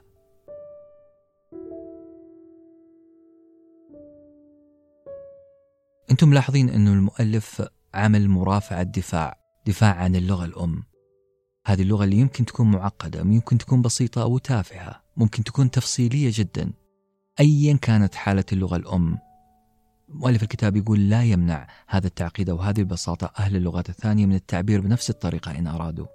مرة ثانية بين قوسين إن أرادوا. فعل الإرادة إذا كان عندك إرادة أنك توصل الفكرة من لغة إلى أخرى باستخدام لغتك المختلفة تماما عن اللغة الأساسية حتقدر. شعب الماستس مثلا هو شعب عجيب يعيش في دولة بيرو في أمريكا الجنوبية. عندهم ثلاثة أشكال للماضي. ماضي قريب ماضي بعيد وماضي سحيق. ثلاثة أنواع للماضي. ماضي قريب بعيد وسحيق مرة مرة بعيد. الجماعة ذول عقلهم قاعد يشوف الماضي على ثلاث درجات وهذا الشيء مو عندنا في أصل لغتنا العربية. إذا هم يشوفون الدنيا بطريقة مختلفة. هم ينظرون للماضي على أساس أنه مستويات. لا نتعامل نحن كعرب مع هذه المستويات لكن إحنا نقدر نعبر عن هذه الثلاث المستويات للماضي بذكر بعد هذا الماضي عنا بذكر عدد السنوات. فالماضي القريب مثلا عند الماستس هو ماضي له شهر الماضي البعيد من شهر إلى خمسين سنة الماضي السحيق أكثر من خمسين سنة. ملاحظين أننا already ملاحظين أننا فعلا بدأنا نقدم مرادف لهذه الأزمنة؟ وهل أنتم ملاحظين أني استخدام كلمة already الإنجليزية أقحمتها في كلامي العربي وبعدها مباشرة حاولت أعبر عنها بأسلوب عربي بسيط وقلت أنه إحنا فعلا بدأنا. نقدم مرادف لهذه الأزمنة؟ نعم نحن نستطيع أن نوصل رسالتنا من لغة إلى أخرى بلغتنا. لكن المسألة تحتاج شوية تعب وإرادة.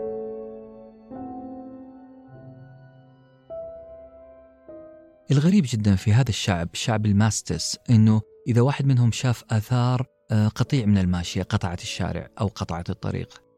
إذا شاف آثار ماشية. فعشان يصيغ جملة تعبر عن هذا الشيء هو أمام مهمتين زمنيتين. المهمة الزمنية الأولى متى هو شافهم؟ شافهم من زمان ولا الآن؟ هذه القضية الأولى اللي يفكر فيها شعب الماستس إذا شاف آثار ماشية. القضية الأولى متى هو شاف هذه الآثار من زمان ولا الآن؟ والقضية الثانية متى قطعت الماشية الطريق من زمان ولا الآن؟ يعني إذا كنت من شعب الماستس وشفت آثار أقدام تقدر تقول واحدة من أربع جمل بأربع صيغ بأربع أزمنة. اسمع معي الأربع الأزمنة واستعجب من سحر اللغات. الجملة الأولى تقول قريبا رأيت آثار ماشية. الماشية مرت من هنا من زمان. ملاحظين؟ رؤيتي للأثر قريبة لكن الأثر نفسه قديم. شوف الجملة الثانية؟ قريبا رأيت آثار ماشية. مرت من هنا مؤخرا. هنا رؤيتي للآثار قريبة والماشية مرت من هنا قريبا. والجملة الثالثة تقول زمان شفت آثار ماشية. هذه الماشية مرت من هنا مؤخرا. قبل رؤيتي للآثار بقليل. هذا زمن آخر. الرؤية كانت زمان لكن الآثار وقت الرؤية كانت حديثة. والجملة الرابعة تقول زمان شفت آثار ماشية. وكانت هذه الآثار قد عملت قبل رؤيتي لها بوقت طويل. هنا رؤيتي كانت قديمة والآثار كانت قبل رؤيتي بمدة طويلة. أربع جمل. أربع جمل مفصلة ليست موجودة لا في العربي ولا في الإنجليزي ولا في أي لغة إلا عند أهل الماسترز. الحاصل هنا إننا طولنا في شرح هذه الجمل لكن برضو لازلنا قادرين على تخيلها وتصورها وإدراكها. لغتي الأم ما منعتني أبدا أني أستوعب هذه الأزمنة الغريبة. لأني راح أقدر أشرحها لو حبيت أوضحها لو كان عندي الإرادة أو النية. الفرق بيننا وبين شعب الماستس إنهم المفروض عليهم بسبب لغتهم توضيح زمن رؤيتهم للحدث وزمن حصول الحدث بينما أنا كعربي أو أنا كإيطالي أسباني ألماني مو مفروض علي هذا الشيء في كل جملة. بالعربي البسيط. يا جماعة كل لغة لها أدواتها. هذه الأدوات تساعد في التعبير عن احتياجاتنا. كل اللي عليك تسويه إنك تقرب من أهل اللغة شوية وتعرف ليه قاعدين يستخدمون هذه اللغة بهذه الطريقة وبهذا الشكل. من غير كذا راح تبدأ تنظر على اللغة وتفترض افتراضات إنها لغة معقدة وسخيفة أو بلا طائل. هنا بالضبط أنا تذكرت الكوميديان الأمريكي جيمي كيمل. في يوم من الأيام حط مقطع لممثلة كوميدية أمريكية ممثلة أنثى قام رد عليه واحد باستظراف وقال: مهما عملوا البنات مستحيل توجد أنثى واحدة تضحكني.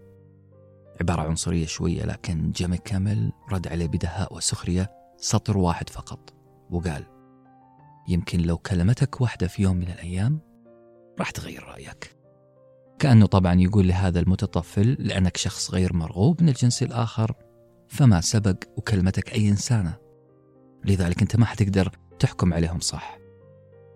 من نفس هذا المنطلق نقول لأننا أشخاص منغلقين شوية. في دائرة جغرافية محدودة.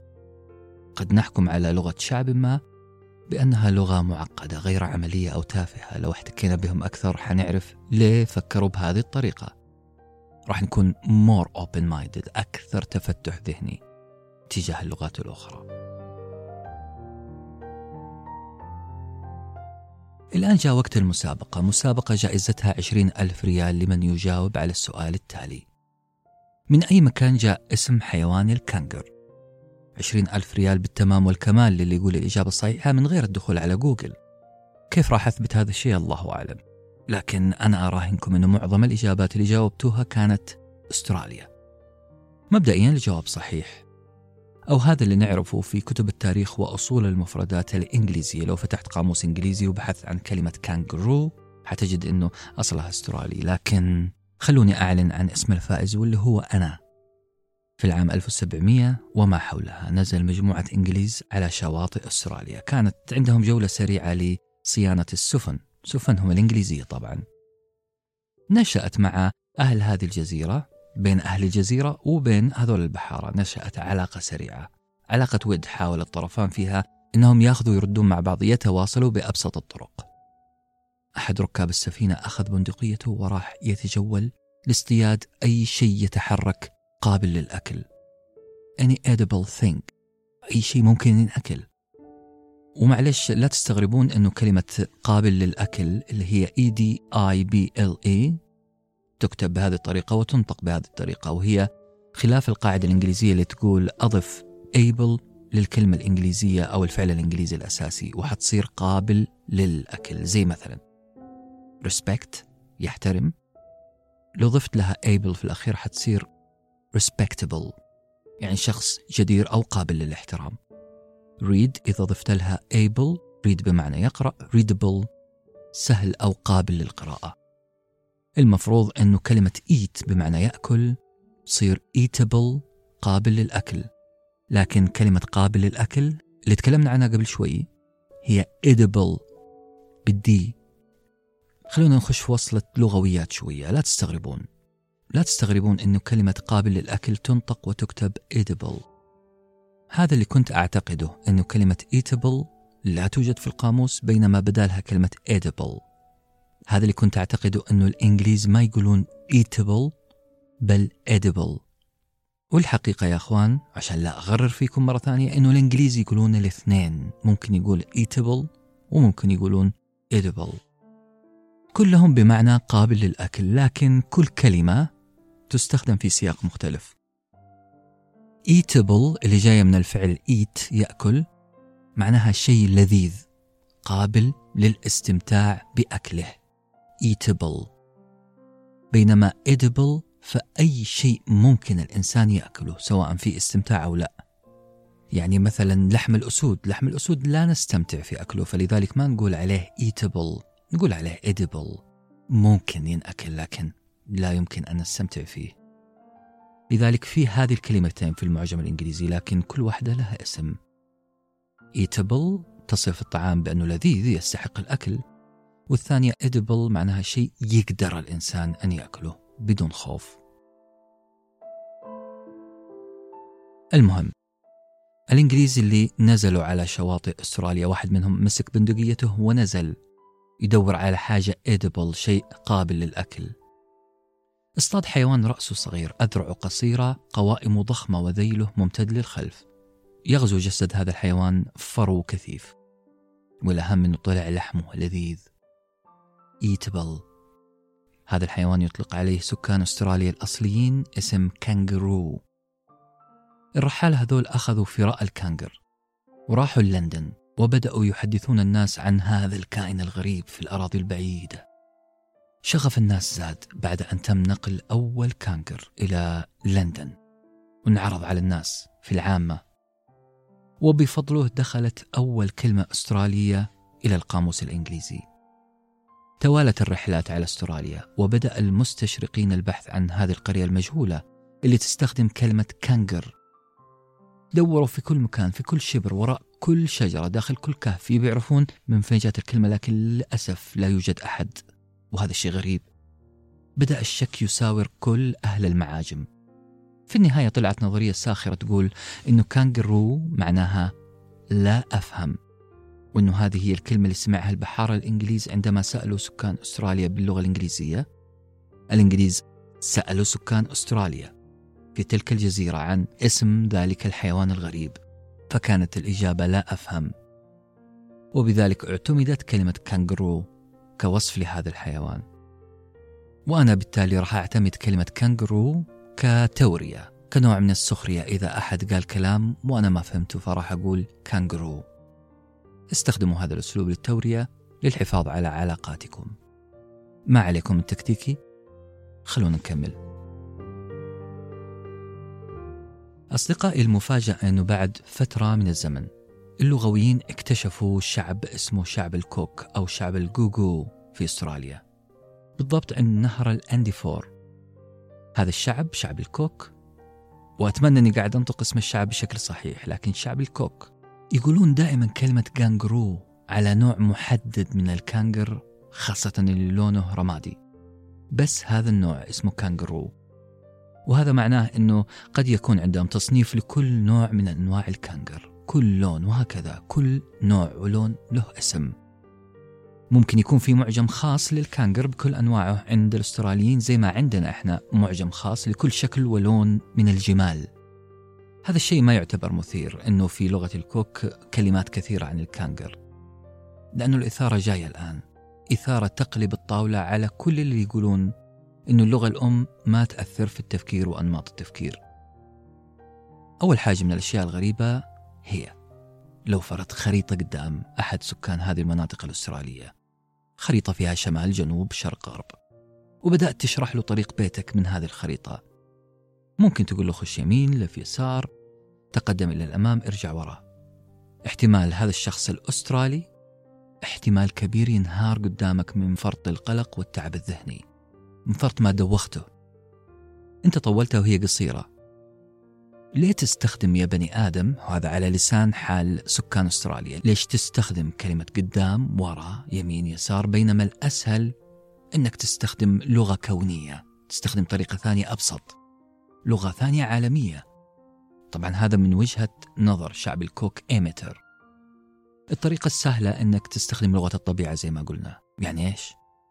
يعني بدل ما تقول لف يمين يسار قدام ورا تقول شمال جنوب شرق وغرب. نعم هذا اللي حاصل في مخ الأستراليين سكان أستراليا القدماء. مخ هذا الشعب يفكر بطريقة فريدة وهي الاتجاهات ما تعتمد عليك أنت ما تعتمد على اللي قدامك اللي وراك على يمينك يسارك أبدا. تعتمد على إشارات خارج الإنسان في السماء في الكون. يعني هو مو متخيل أنه أنفه سهم يتجه إلى الأمام. وهذا اللي يدور في بالنا ترى. إحنا أنوفنا كأنها سهم يشير إلى الأمام فأي شيء أمام أنفي فهو الأمام وأي شيء خلف هذا السهم أو عكس هذا السهم هو الخلف. أبدا. الأستراليين يعتمدون في الاتجاهات على الشمس أو بالأصح على الاتجاهات الأربعة شمال جنوب شرق غرب. مرجعيتهم الشمس وليس أنت أو أنفك. يعني باختصار أنفك يشير إلى أكثر من جهة ليس للأمام فقط. فمرة يشير للشمس للشرق ومرة يشير للغرب ومرة للشمال ومرة للجنوب. وهكذا. شايفين كيف الأبعاد المكانية تختلف من لغة للغة بل من عقل إلى عقل.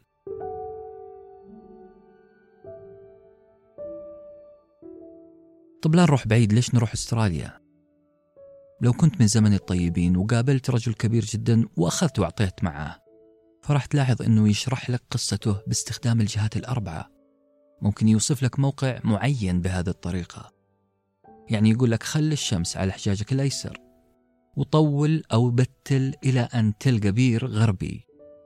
امشي من يسار البير مسافة ثلاثين خطوة واحفر هناك وبتلقى الجائزة العشرين ألف ريال مدفونة في الحفظ والصون.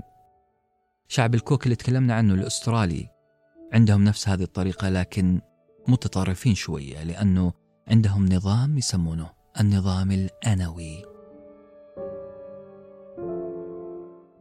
النظام الأنوي كلمة غريبة أول مرة أسمع كلمة أنوي.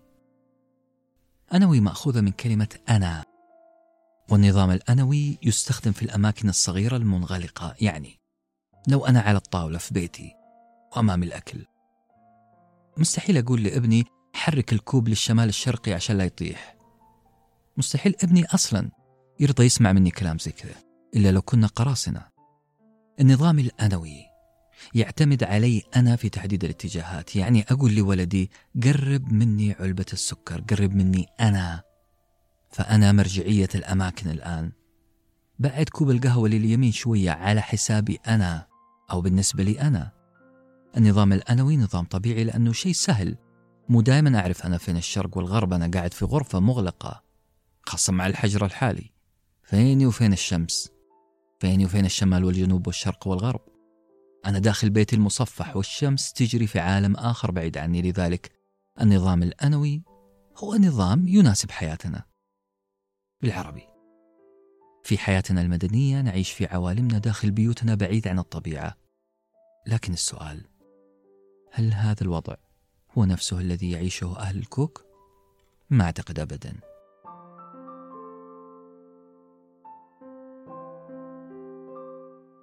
شعب الكوك سكن منطقة تسمى حاليا بالكوك تاون. هذا الشعب احتفظ بخصائصه اللغوية والذهنية فترة طويلة من الزمن. ولأنهم ولاحظوا معي لأنهم سلموا من الاحتكاك بأي حضارة أخرى.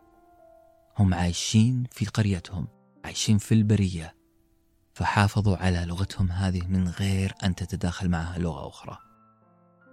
صحيح أن الملازم والقبطان البحري البريطاني جيمس كوك زارهم هو وطاقمه زي ما قلنا قبل شوية لكن سرعان ما غادروا المنطقة بسلام فالاحتكاكات قصيرة وقليلة ومحدودة. اللي حصل بعدها أن الرجل هذا القبطان البريطاني جيمس كوك أخذت رجله على المنطقة. أو أخذت قواربه وسفنه خاصة بعد ما انتشرت إشاعات بأن هذه المنطقة من أستراليا تمتلئ بالذهب. توالت السفن وبدأ الأوروبيون والإنجليز بالذات ينقبوا عن الذهب هناك وطبعا بدأ الاستيلاء على الأراضي المشاعة. أهل المنطقة خافوا ولحقوا نفسهم وبدأوا يحوشون مزارعهم.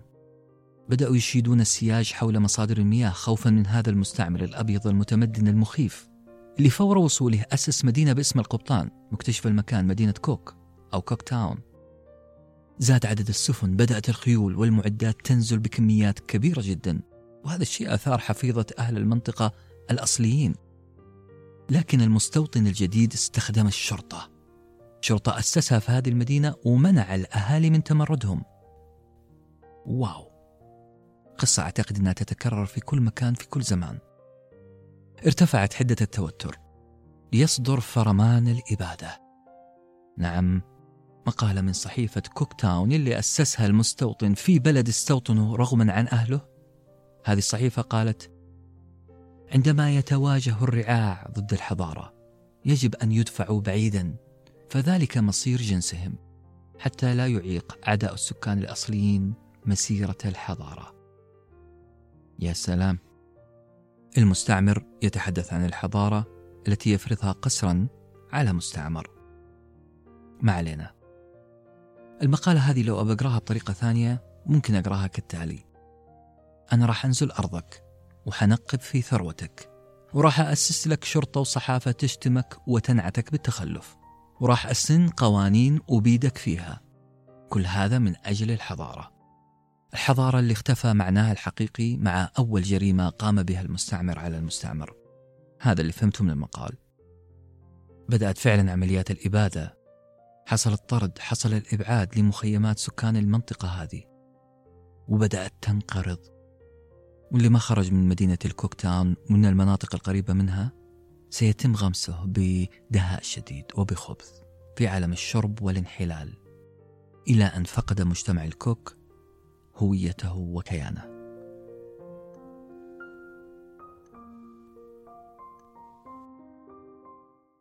مع هذه الإبادة والتبديد والاستبداد جاءت إرساليات تبشيرية مسيحية من ألمانيا. أسست كنيسة هناك. ورغم كذا أهالي المنطقة أقصد أهالي الكوك الأصليين قاوموا محاولات طمس هويتهم دينهم ولغتهم. لكن الإرساليات التبشيرية كانت ذكية. ترجمت الإنجيل للغة الكوك. وأصبحت هي اللغة الرسمية لمدينة كوك تاون. الحمد لله. تقريبا حصلت مفاوضة بسيطة. على الأقل ترجم الكتاب المقدس المسيحي إلى لغة أهل هذه المدينة. بعد فترة من اختلاط الأهالي بالأجانب لغتهم تطورت شوية. الأستراليين بدأوا نوعا ما يطورون من لغتهم لكن بقيت فيها آثار قديمة واضحة خاصة ظاهرة الاتجاهات الأربعة. لكن ظاهرة الاتجاهات الأربعة وعلاقة متحدثي لغة الكوك بالمكان لا زالت محيرة للغويين. لا زالت علامات التعجب تظهر فوق رؤوس كل إنسان لغوي أو أي إنسان يسمع هذه اللغة لأنه ليه الاتجاهات المكانية لا زالت راسخة في عقولهم. ليه؟ اللغة تطورت لكن العقول لا زالت تفكر بطريقة الشمال والجنوب والشرق والغرب. كأن رأس سكان أستراليا مركب فيه خريطة للعالم بوصلة ليست لدينا. ليه كبار السن من متحدثي هذه اللغة. إذا تفرج على التلفزيون وكان وجه الشاشة باتجاه الشمال.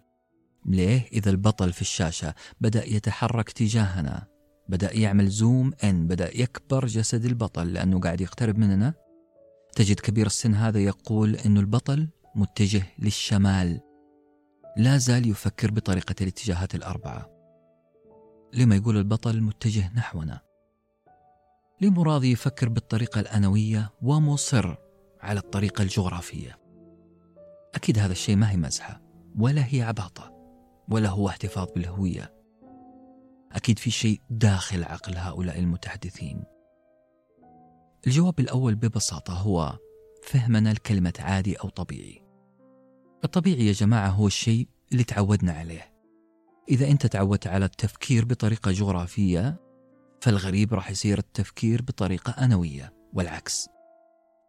إذا القاعدة عند معظم أهالي أستراليا وبعض أجزاء من المكسيك وهنا وهناك في أماكن متفرقة من العالم. القاعدة أن اللغة تتبع الطبيعة مو تتبعني أنا. في هندسة معينة في عقول بعض الناس تخلي علاقتهم بالأماكن طبيعية. في أندونيسيا مثلا الجهات الأربعة تندمج مع جهة البحر واليابسة فمثلا هذه العمارة باتجاه البحر أو عكس اتجاه الجبل البركاني المقدس. هذه هي لغة أهل جزيرة بالي. الأماكن عندهم والاتجاهات تتحدد بالمعالم. زي ما عندنا مثلا نقول الشباك بحري أو سكان منطقة معينة جهة قبلة. فلان نازل مكة وعلان طالع الطايف المعالم قاعدة تتدخل أحيانا في مفهومنا للمكان للاتجاهات. بالعربي هذه خصوصيات انزرعت في عقول متحدثي هذه اللغات. لكن نجي للنقطة الأهم اللي يركز عليها الكتاب. كوني استخدمت طريقة أنوية في الكلام عن الاتجاهات لا يعني إني ما أقدر أفهم ولا أمتلك إدراك بالاتجاهات الجغرافية لا بالعكس. أنا أعرفها وممكن ببساطة إني أستخدمها كمان. لو توفرت لي الكلمات المناسبة وصار لهذه الكلمات معنى واضح. من تجربتي الشخصية يا جماعة أنا وجدت أطفالي يستخدمون كلمات معينة في وصف طريق معين. يستخدمون كلمات زي يمين يسار أمام خلف شيء طبيعي. مع نزولنا وتجولنا كثير في الشوارع وقراءة الخرائط وجدت أنه إدراكهم للاتجاهات شمال وجنوب شرق وغرب بدأ يتطور. خاصة لما أذكر هذه الكلمات أمامهم بشكل مكثف. واحد من أطفالي طلعت منه أول جملة جغرافية. يوم قال يعني إحنا الآن نلف للغرب؟ ابتسمت ابتسامة مبالغ فيها. تعدت إطار وجهي. كنت سعيد جدا لأننا كنا متجهين لمكة والشمس على وشك غروب وابني لاحظ أننا متجهين تجاه الشمس تجاه الغرب. لو كمان استخدم لفظة جغرافية أثبتت أنه علاقته بالمكان تطورت وأثبتت أنه في تغيير معين في إدراكه.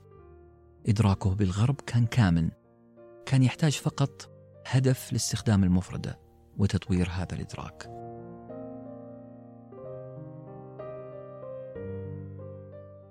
هنا خلوني أوقف شوية عند كلمة هدف كلنا كمتعلمين للغة الإنجليزية كلنا ننجرف نحو السؤال التقليدي اللي يقول أبغى أتعلم لغة كيف؟ أنا سألت هذا السؤال مئات المرات لكني دائما كنت مضطر أني أسأل صاحب هذا السؤال ما الهدف؟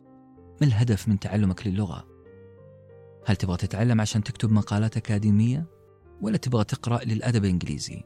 شكسبير وشلته ولا عشان تاخذ وتعطي مع الإنجليز. تواصل. تواصل يومي. مضطر أقول لك أنه تعلم اللغة يعتمد على هدفك معتمد على المكان اللي حتستخدم فيه اللغة. لأن اللغة متشابكة مع الثقافة والفكر. لو تبغى تتقن كتابة المقالات فالحمد لله المسألة سهلة أسهل مما تتخيل. لأن الأكاديميين حطوا قوانين موضوعية للكتابة الأكاديمية. تعلم القوانين وستكتب. الأكاديميين تخلوا كثير عن الثقافة وحاولوا ينظفون اللغة الأكاديمية من أي تأثير شعبي من أي تأثير ثقافي. بالعربي لغتهم نيوترال موضوعية حذرة محايدة نقية قدر الإمكان. أما لو تبغى يا عزيزي متعلم اللغة الإنجليزية لو حبيت تتواصل مع أحد الكنديين في مدينة جنوب شرقية فلا بد لا بد أنك تدخل ثقافتهم ثقافة سكانها. لا بد تحطها في حساباتك. هذه النقطة هي أصل وفصل في تعلم اللغة. وبالإضافة لذلك أنصحك نصيحة. لابد تتعامل مع تعلم اللغة بطريقتين. تتعامل مع اللغة وكأنها هي نفسها هدف يعني تدرس تراكيبها اللغوية منطق أهلها في الكلام قواعدها وطريقة نطقها. ضروري. عشان ينتقل نطقك من المجال العربي إلى المجال الإنجليزي. إذا تعامل معها كهدف في ذاتها. وثانيا تعاملها كوسيلة فقط لتحقيق الهدف. يعني مثلا كيف أشتري من البقالة؟ هذه اللغة ما تجدها مكتوبة هذه اللغة تكتسبها. أنت هدفك الشراء ووسيلة الشراء والمفاوضة هي اللغة. فالله يعينك تبدأ تعامل اللغة كوسيلة فقط. إنك تعدل من هذه الوسيلة من خلال تجربتك والتعود على الكلام والاختلاط بأهل المنطقة الجنوب شرقية في كندا. عشان تتكلم زيهم لأنه هدفك التواصل مع أهل منطقة بحد ذاتها. بالعربي عندك مدرستين. مدرسة تركيبية. تؤمن بأن اللغة تراكيب وعناصر. ومدرسة براغماتية.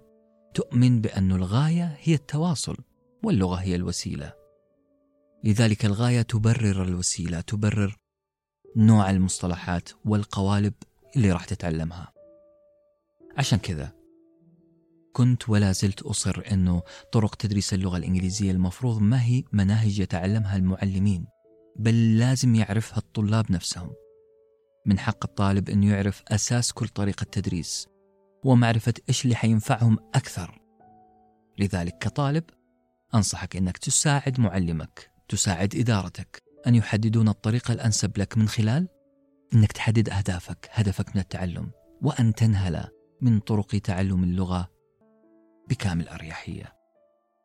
هذه هي ديمقراطية التعليم. لو مر عليك مصطلح democracy of education.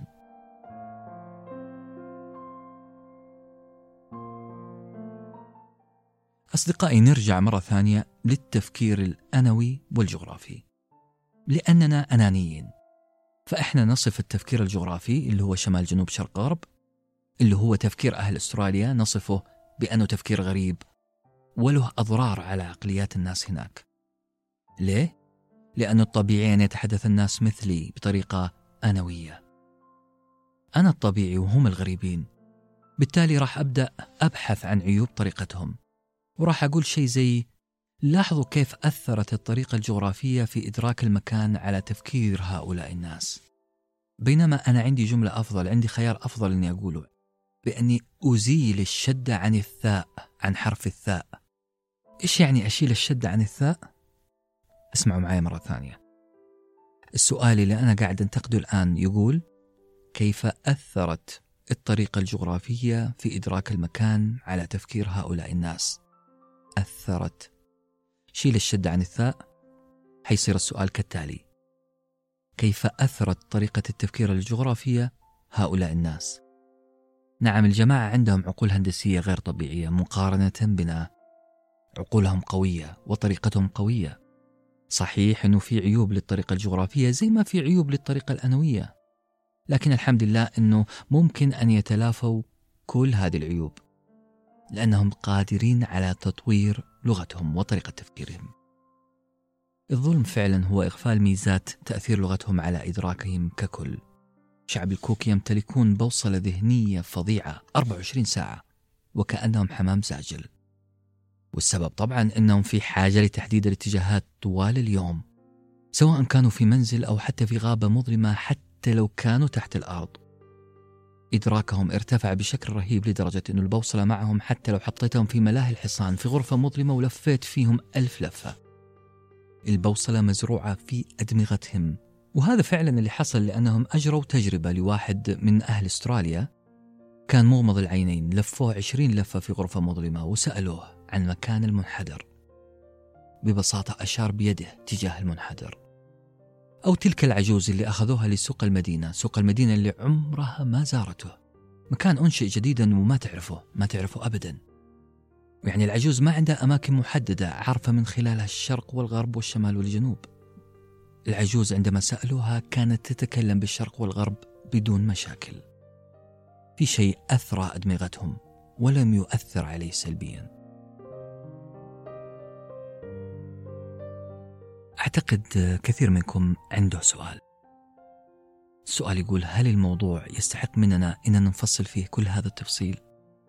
ممكن إنك تسأل وتقول طيب يا سيدي أنا أفكر بطريقة أنوية والأسترالي الأصلي يشوفها بطريقة جغرافية. so so what؟ ماذا في هذا؟ إيش المهم في ذا الكلام؟ لا لا لا مو so what لأنكم بفهمكم للغات الأخرى راح تشوفون الدنيا بطريقة مختلفة. طريقة مختلفة جدا كمان. وحاعطيكم الدليل. تخيل إنك رحت أنت وصديقك الأسترالي فندق في جدة. أنت أخذت الغرفة اللي في اليمين اللي رقمها 501 الغرفة اللي في اليمين أنت أخذتها رقمها 501 وهو أخذ الغرفة اللي قدامك في الجهة اليسار ورقمها 506 يعني ما يفصلكم إلا سيب رواق واحد. الغرفتين نفس الأثاث نفس التقسيم نفس كل شيء. إلا أنه طبعا حيختلف اتجاه الأثاث والسبب أنه ما ينفع مثلا أحط التسريحة على باب الغرفة أو على شباكها. المهم إن الغرفتين متطابقتين تماما لكن اتجاهات الأثاث منعكسة كأنه في مرآة بينهم. تمام؟ طيب أنت دخلت الغرفتين. غرفة 501 و 506 راح تشوف الغرفتين متطابقتين تماما. نفس التوزيع هو هو. نسخة أصلية من غرفتك. لكن صديقك الأسترالي فمسكين حاله. راح يقول لك ليه وليه وليه. إيش معنى تاخذ ذيك الغرفة وأنا تعطيني هذه الغرفة؟ أكيد أنك راح تستغرب من اعتراضه. وتقول له يا أخي الغرفة نفسها نفس الأثاث نفس التقسيم. ملاحظين؟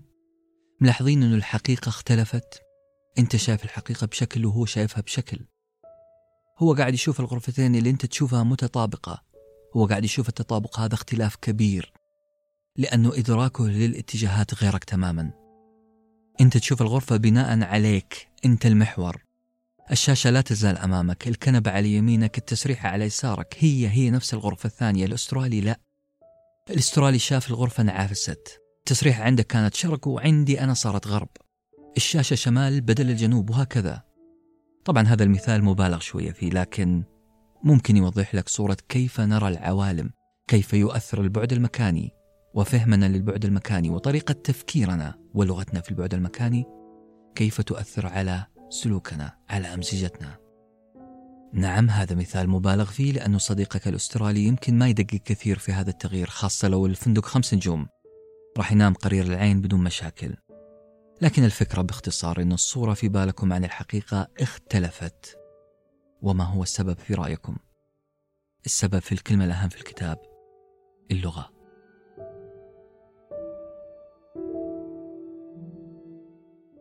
أصدقائي وصلنا للحجة الأساسية اللي يحاول الكاتب أن يقدمها وهي أن اللغة اللي نستخدمها ممكن أن تطور من طريقة تفكيرنا.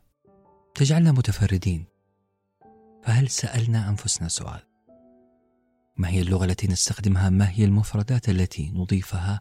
لقاموسنا ما هي القواعد التي نستخدمها؟ ما أعتقد كلنا سأل هذا السؤال لأنها حاجة من البديهيات وكان تحصيل حاصل وسيلة فقط للتواصل للكسب للعيش بينما هي وسيلة لتشكيل أدمغتنا.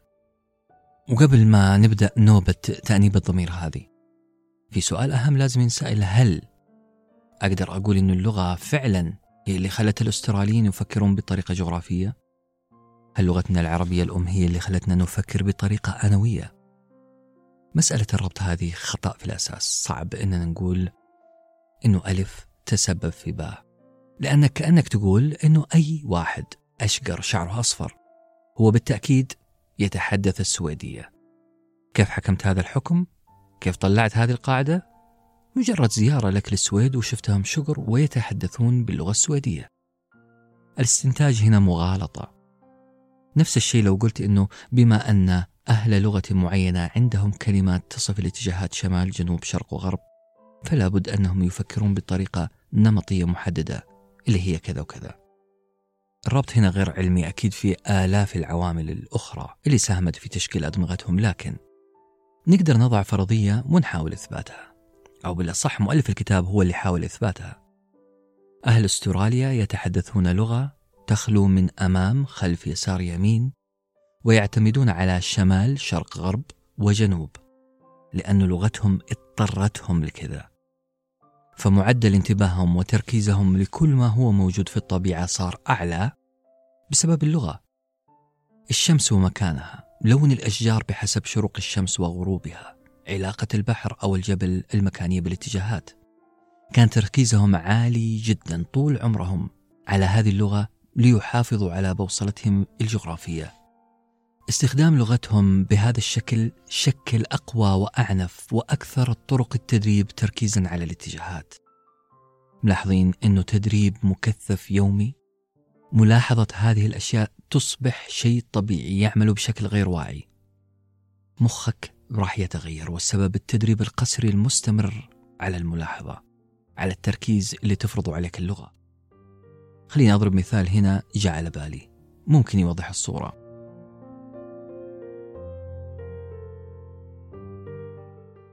خلينا نفترض أنك أنت تاجر رقيق. وآسف جدا على هذا المثال الغريب لكن خلينا نعيش فانتازيا شوية ونتخيل أنك تاجر رقيق. بما أنك تاجر رقيق فأنت وضعت جارية في غرفة ما فيها ألوان. حكمك كذا جبروت شديد فيك. حطيت جارية في غرفة ما فيها ولا لون ما عدا لون واحد الأصفر. كل شيء في هذه الغرفة هو من درجات اللون الأصفر. وإنت ما قصرت زودت هذه الغرفة بملعقة فرشاة شعر خزنة سجاد كله أصفر لكن درجات متفاوتة. كل غرض من هذه الأغراض له درجة معينة من الأصفر. وبعد كذا علمت الجارية بأسماء الألوان الخاصة بكل غرض. كل درجة لون سميته باسم. بدأت بعدها بكل استبداد تجبر الجارية على سلوك معين. خلينا نفترض أنك كنت توفر لها الطعام فقط في حالة أنها أشرت بإصبعها على الأغراض كل يوم بالترتيب من الأصفر الفاتح حتى الأصفر الغامق. كل يوم وأنت تعذبها بهذا التمرين. الطعام لا يقدم لها إلا لو أشرت على كل درجة لون وأعطتك اسمه. طبيعي أنه بعد هذه السنوات الألوان هذه حتصير واضحة بالنسبة لها. احتمال أنه كل درجة لون من الأصفر داخل الغرفة راح يصير له هوية منفصلة عن الآخر. اللي عملته أنت أنك بتدريب هذه الجارية وبين قوسين كلمة تدريب. بتدريب هذه الجارية خلتها أكثر إنسانة خبيرة في اللون الأصفر. أنت خلقت لها عالم آخر. من كثر ما خليتها تركز وتلاحظ هذه الألوان. أصبحت درجات الأصفر أشبه بالألوان المختلفة عندها. ونقول شيئا. مبروك لأن التجربة نجحت. وسامحك الله على ما عملته مع الجارية. ويبقى السؤال. هل التفكير هو اللي ينعكس على اللغة؟ ولا اللغة هي اللي تشكل التفكير؟ وهذا سؤال محوري في الكتاب. وطالما أنه محوري خلونا نقوله بطريقة أخرى. هل لأني عايش في مدينة وأنه كل تركيزي في هذه المدينة على الانتباه للسيارات السيارات اللي جاية من يميني ويساري. خلى لغتي تركز على كلمات زي اليمين واليسار ولا العكس؟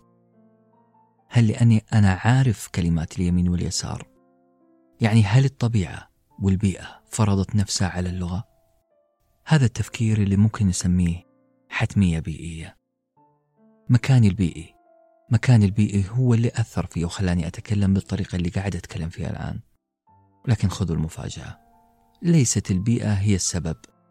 والدليل أنه مجموعة قرى بجانب أهل الكوك فاكرين أهل الكوك؟ اللي في أستراليا. أهل القرى المجاورة للكوك. كانوا بيستخدموا عادي جدا كلمة أمام وخلف مع استخدامهم لشمال وغرب. في أدغال أفريقيا وفي ظروف مشابهة لأستراليا. يعني فيها غابات واعتماد السكان على الشمس والاتجاهات الأربعة. العائلة في أدغال أفريقيا إذا جلسوا جلسة عائلية. مع الستين ولد وبنت اللي خلفتهم الثمنة عشر زوجة. عادي يقول لك الأب قرب مني أو بعد عني أو يقول لك تعال يمين وروح شمال عادي أنه يتحدث بطريقة أنوية. إذا البيئة مو شرط وحيد للتأثير على اللغة والإدراك مش الطبيعة بس. الفرضية الآن واللي راح تقلب كل حوارنا السابق رأسا على عقب تقول اللغة هي سبب اعتماد أهل الكوك على الجغرافيا وهذا تقديس عظيم للغة. اللغة هي اللي خلت أهل الكوك يعتمدون على الشمال والجنوب الشرق والغرب. السبب هو تطور مفرداتهم اللغوية ولا شيء غيره. لغتهم ما فيها قدام وخلف يمين ويسار. ما نبغ منهم شخص واحد يدخل هذه المفردات في حوارهم اليومي. لو حصل كان اختلفت لغتهم كان اختلفت طريقة تفكيرهم ولكن لأنه ما في أحد جريء لهذا الحد بقيت لغتهم وتفكيرهم بطريقة الاتجاهات الجغرافية.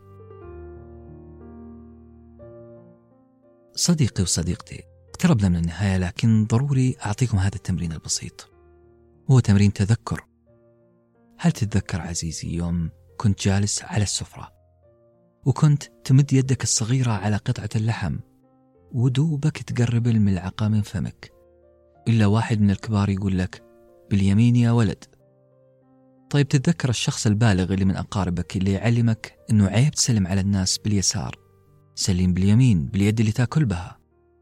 هذه ثقافة هذه تربية هذه لغة.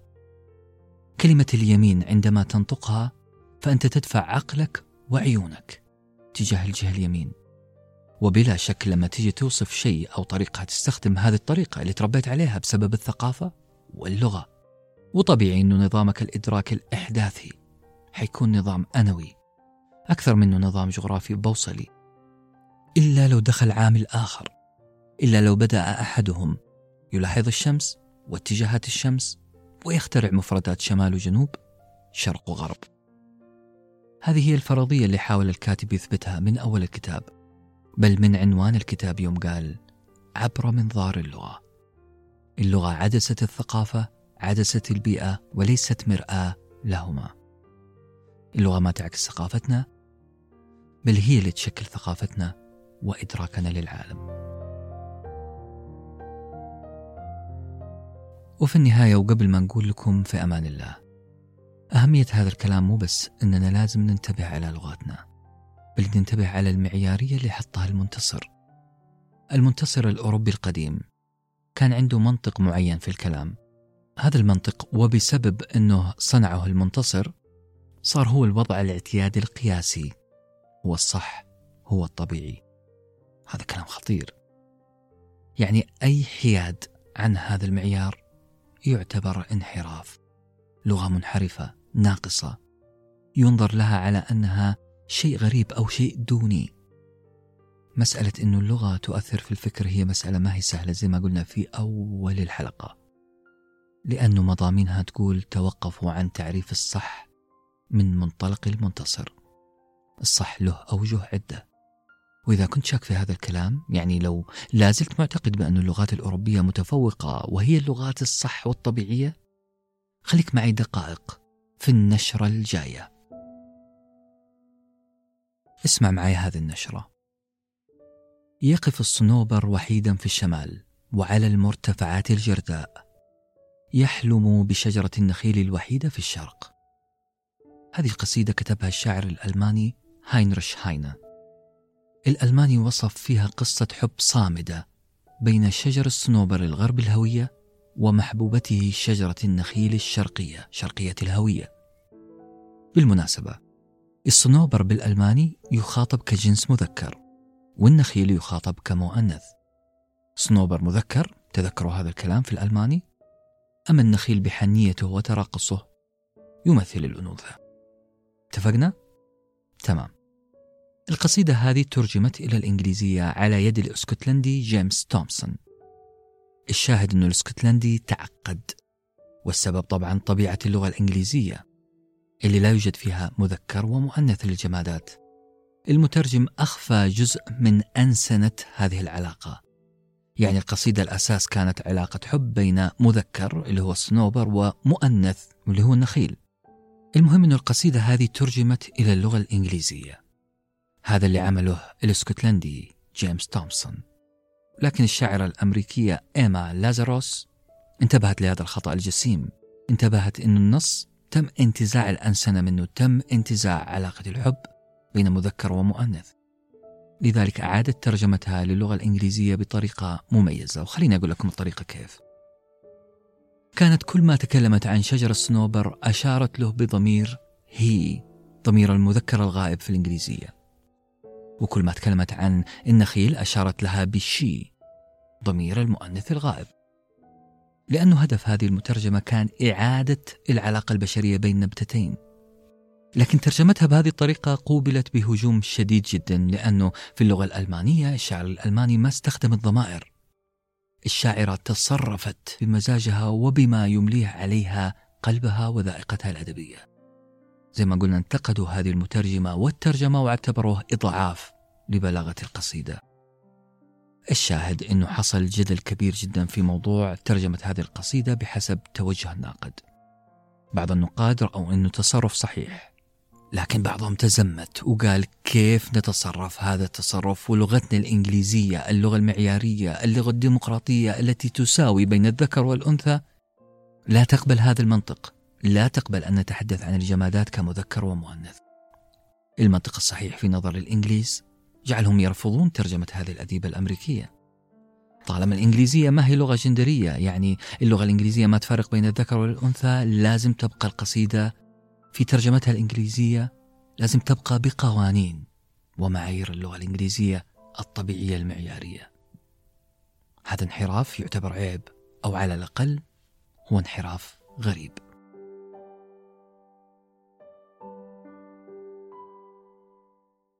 ذكرت كلمة جندرية قبل شوية. من أكثر الخصائص اللغوية اللي تظهر فيها الغيرية ال otherness في الجندرية.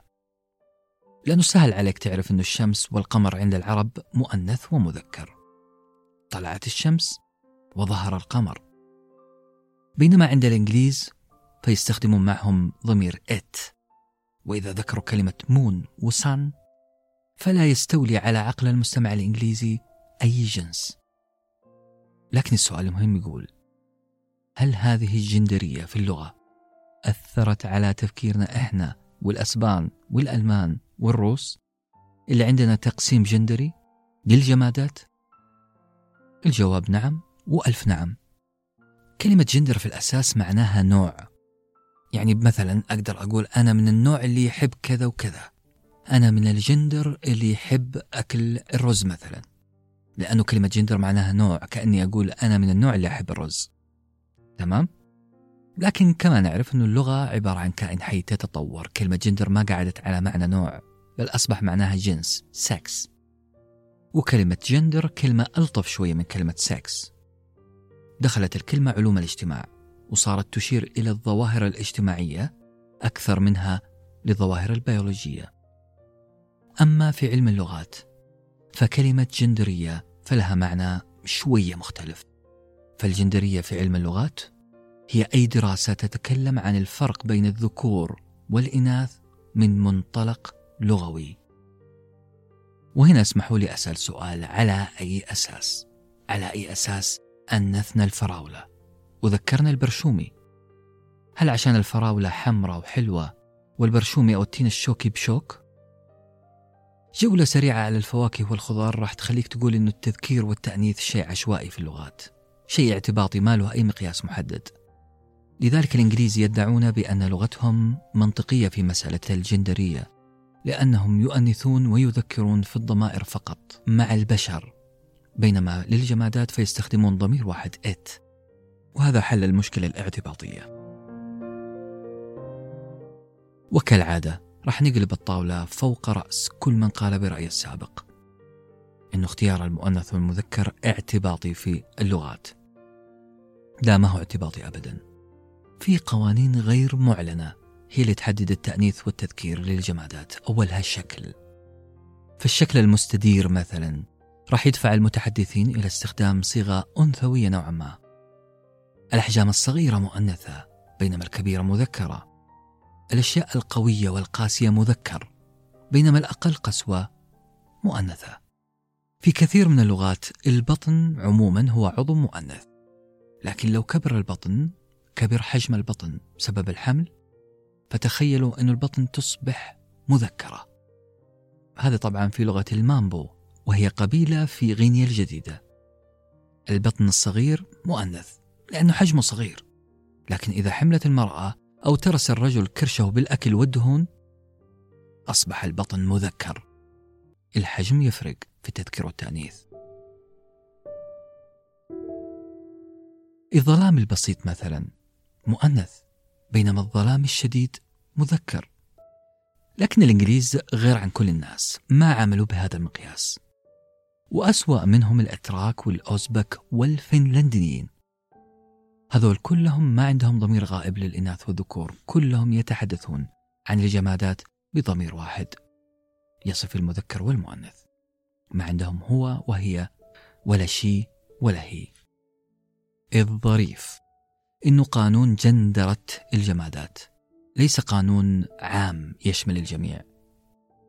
فاللغات تتفاوت زي ما قلنا لكن العربي يمكن أخف شوية من اللغات الثانية ويمكن أوضح لأنه في كلمة سيارة مثلا. واضح إنها مؤنثة ونتحدث عن السيارة بصيغة المؤنث. السيارة جميلة مستحيل تقول السيارة جميل. والسبب طبعا التاء المربوطة. التاء المربوطة في نهاية كلمة سيارة جعلتها مؤنث. وهذا الشيء جاء معانا في اللغة بالإحساس باللاوعي. كذلك القطار. القطار جميل القطار سريع مذكر لأنه ما فيه أي مؤشر أنه أنثى.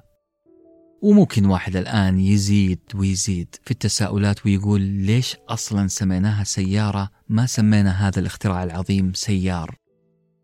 وليش سمينا وسيلة المواصلات الخشبية تلك قارب وليست قاربة؟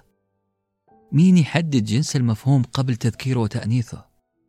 في عالم الحيوان الوضع مفهوم نقدر نصنف ذكر وأنثى. ممكن يسمي حيوان مذكر باسم وممكن يسمي أنثاه باسم آخر. فالحصان مثلا عند العرب أنثاه فرس والبعير يقابله ناقة والنعجة ذكرها كبش وهكذا.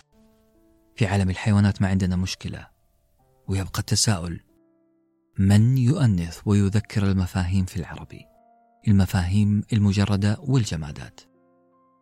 أقدم ما كتب في اللغة العربية أو في الإرث العربي عن هذا الموضوع بحسب بحثي المتواضع هو كتاب أبو زكريا بن زياد الفراء. في سنة المئتين تقريبا يقول إنه تذكير وتأنيث الجمادات في العربي يعتمد على السماع والاعتباط بشكل قليل جدا.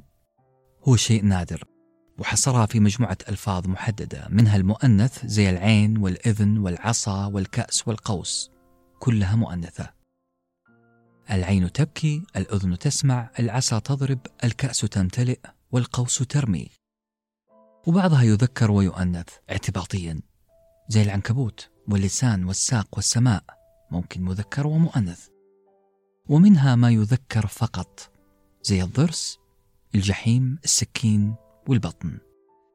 يعني في المنطقة الغربية عندنا في السعودية لازم نتوقف عن قول بطني توجعني لأنها بطني يوجعني وهذا بحسب كلام الفراء.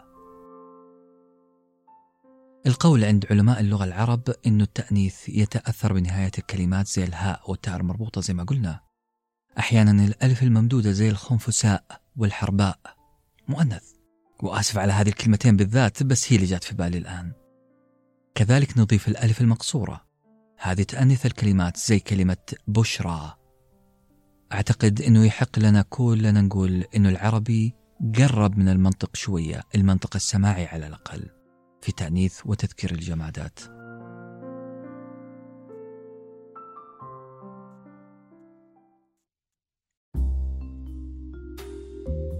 أخيرا الساعة أربعة. رجعت قدام المراية رجعت أتأمل في الغرز الجديدة اللي اعتلت حاجبي. كنت أفرش أسناني استعدادا للنوم وأنظر إلى تلك الغرز. كانت ليلة طويلة جدا. بدأت بأغنية تحاول إصلاح ذات البين بين قمر وإنسان وبسبب هذه الأغنية طارت أفكاري من موضوع لموضوع وبدأت أسأل هل اللغة مرآة للطبيعة أو الثقافة؟ هل اللغة هي نتاج التربية ولا هي انعكاس لما نراه ونسمعه في الطبيعة؟ دخلت بعدها في موال طويل مطلع هذا الموال سؤال يقول هل اللغة عدسة التفكير والثقافة؟ يعني هل كل المفاهيم والإدراك والفكر بسبب ما ورثناه من اللغة؟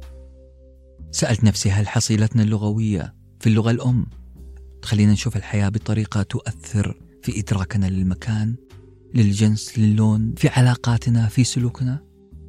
وجدت أن اللغات وتعقيدها هي قضية نسبية. الأكيد أنه لغتك الأم راح تحرك في عقلك حواس سادسة وسابعة وثامنة جديدة. راح يكون عندك تركيز أكثر انتباه أكثر. ولا تنسون أنه جندرة الجمادات تثري الخيال خيال الشاعر والأديب. راح تخليك تشوف ملمح أنثوي أو ذكري في الحجر والصخرة. راح تخليك تميز بينهم بشكل أفضل من غيرك. وبغض النظر عن ما إذا كانت اللغة ناتجة عن التفكير والثقافة أو ناتجة عن الطبيعة أو بالعكس الطبيعة والثقافة ناتجة عن اللغة. أعتقد أن علاقتي بأي نص مكتوب مستقبلا. سأراه مرتديا تاج يستحق الاحترام. اللغة ومنتج اللغة كان وسيبقى عشقي الأبدي هذا الشعار راح أتذكره دائما كل ما شفت الجرح اللي في طرف حاجبي. وفي أمان الله.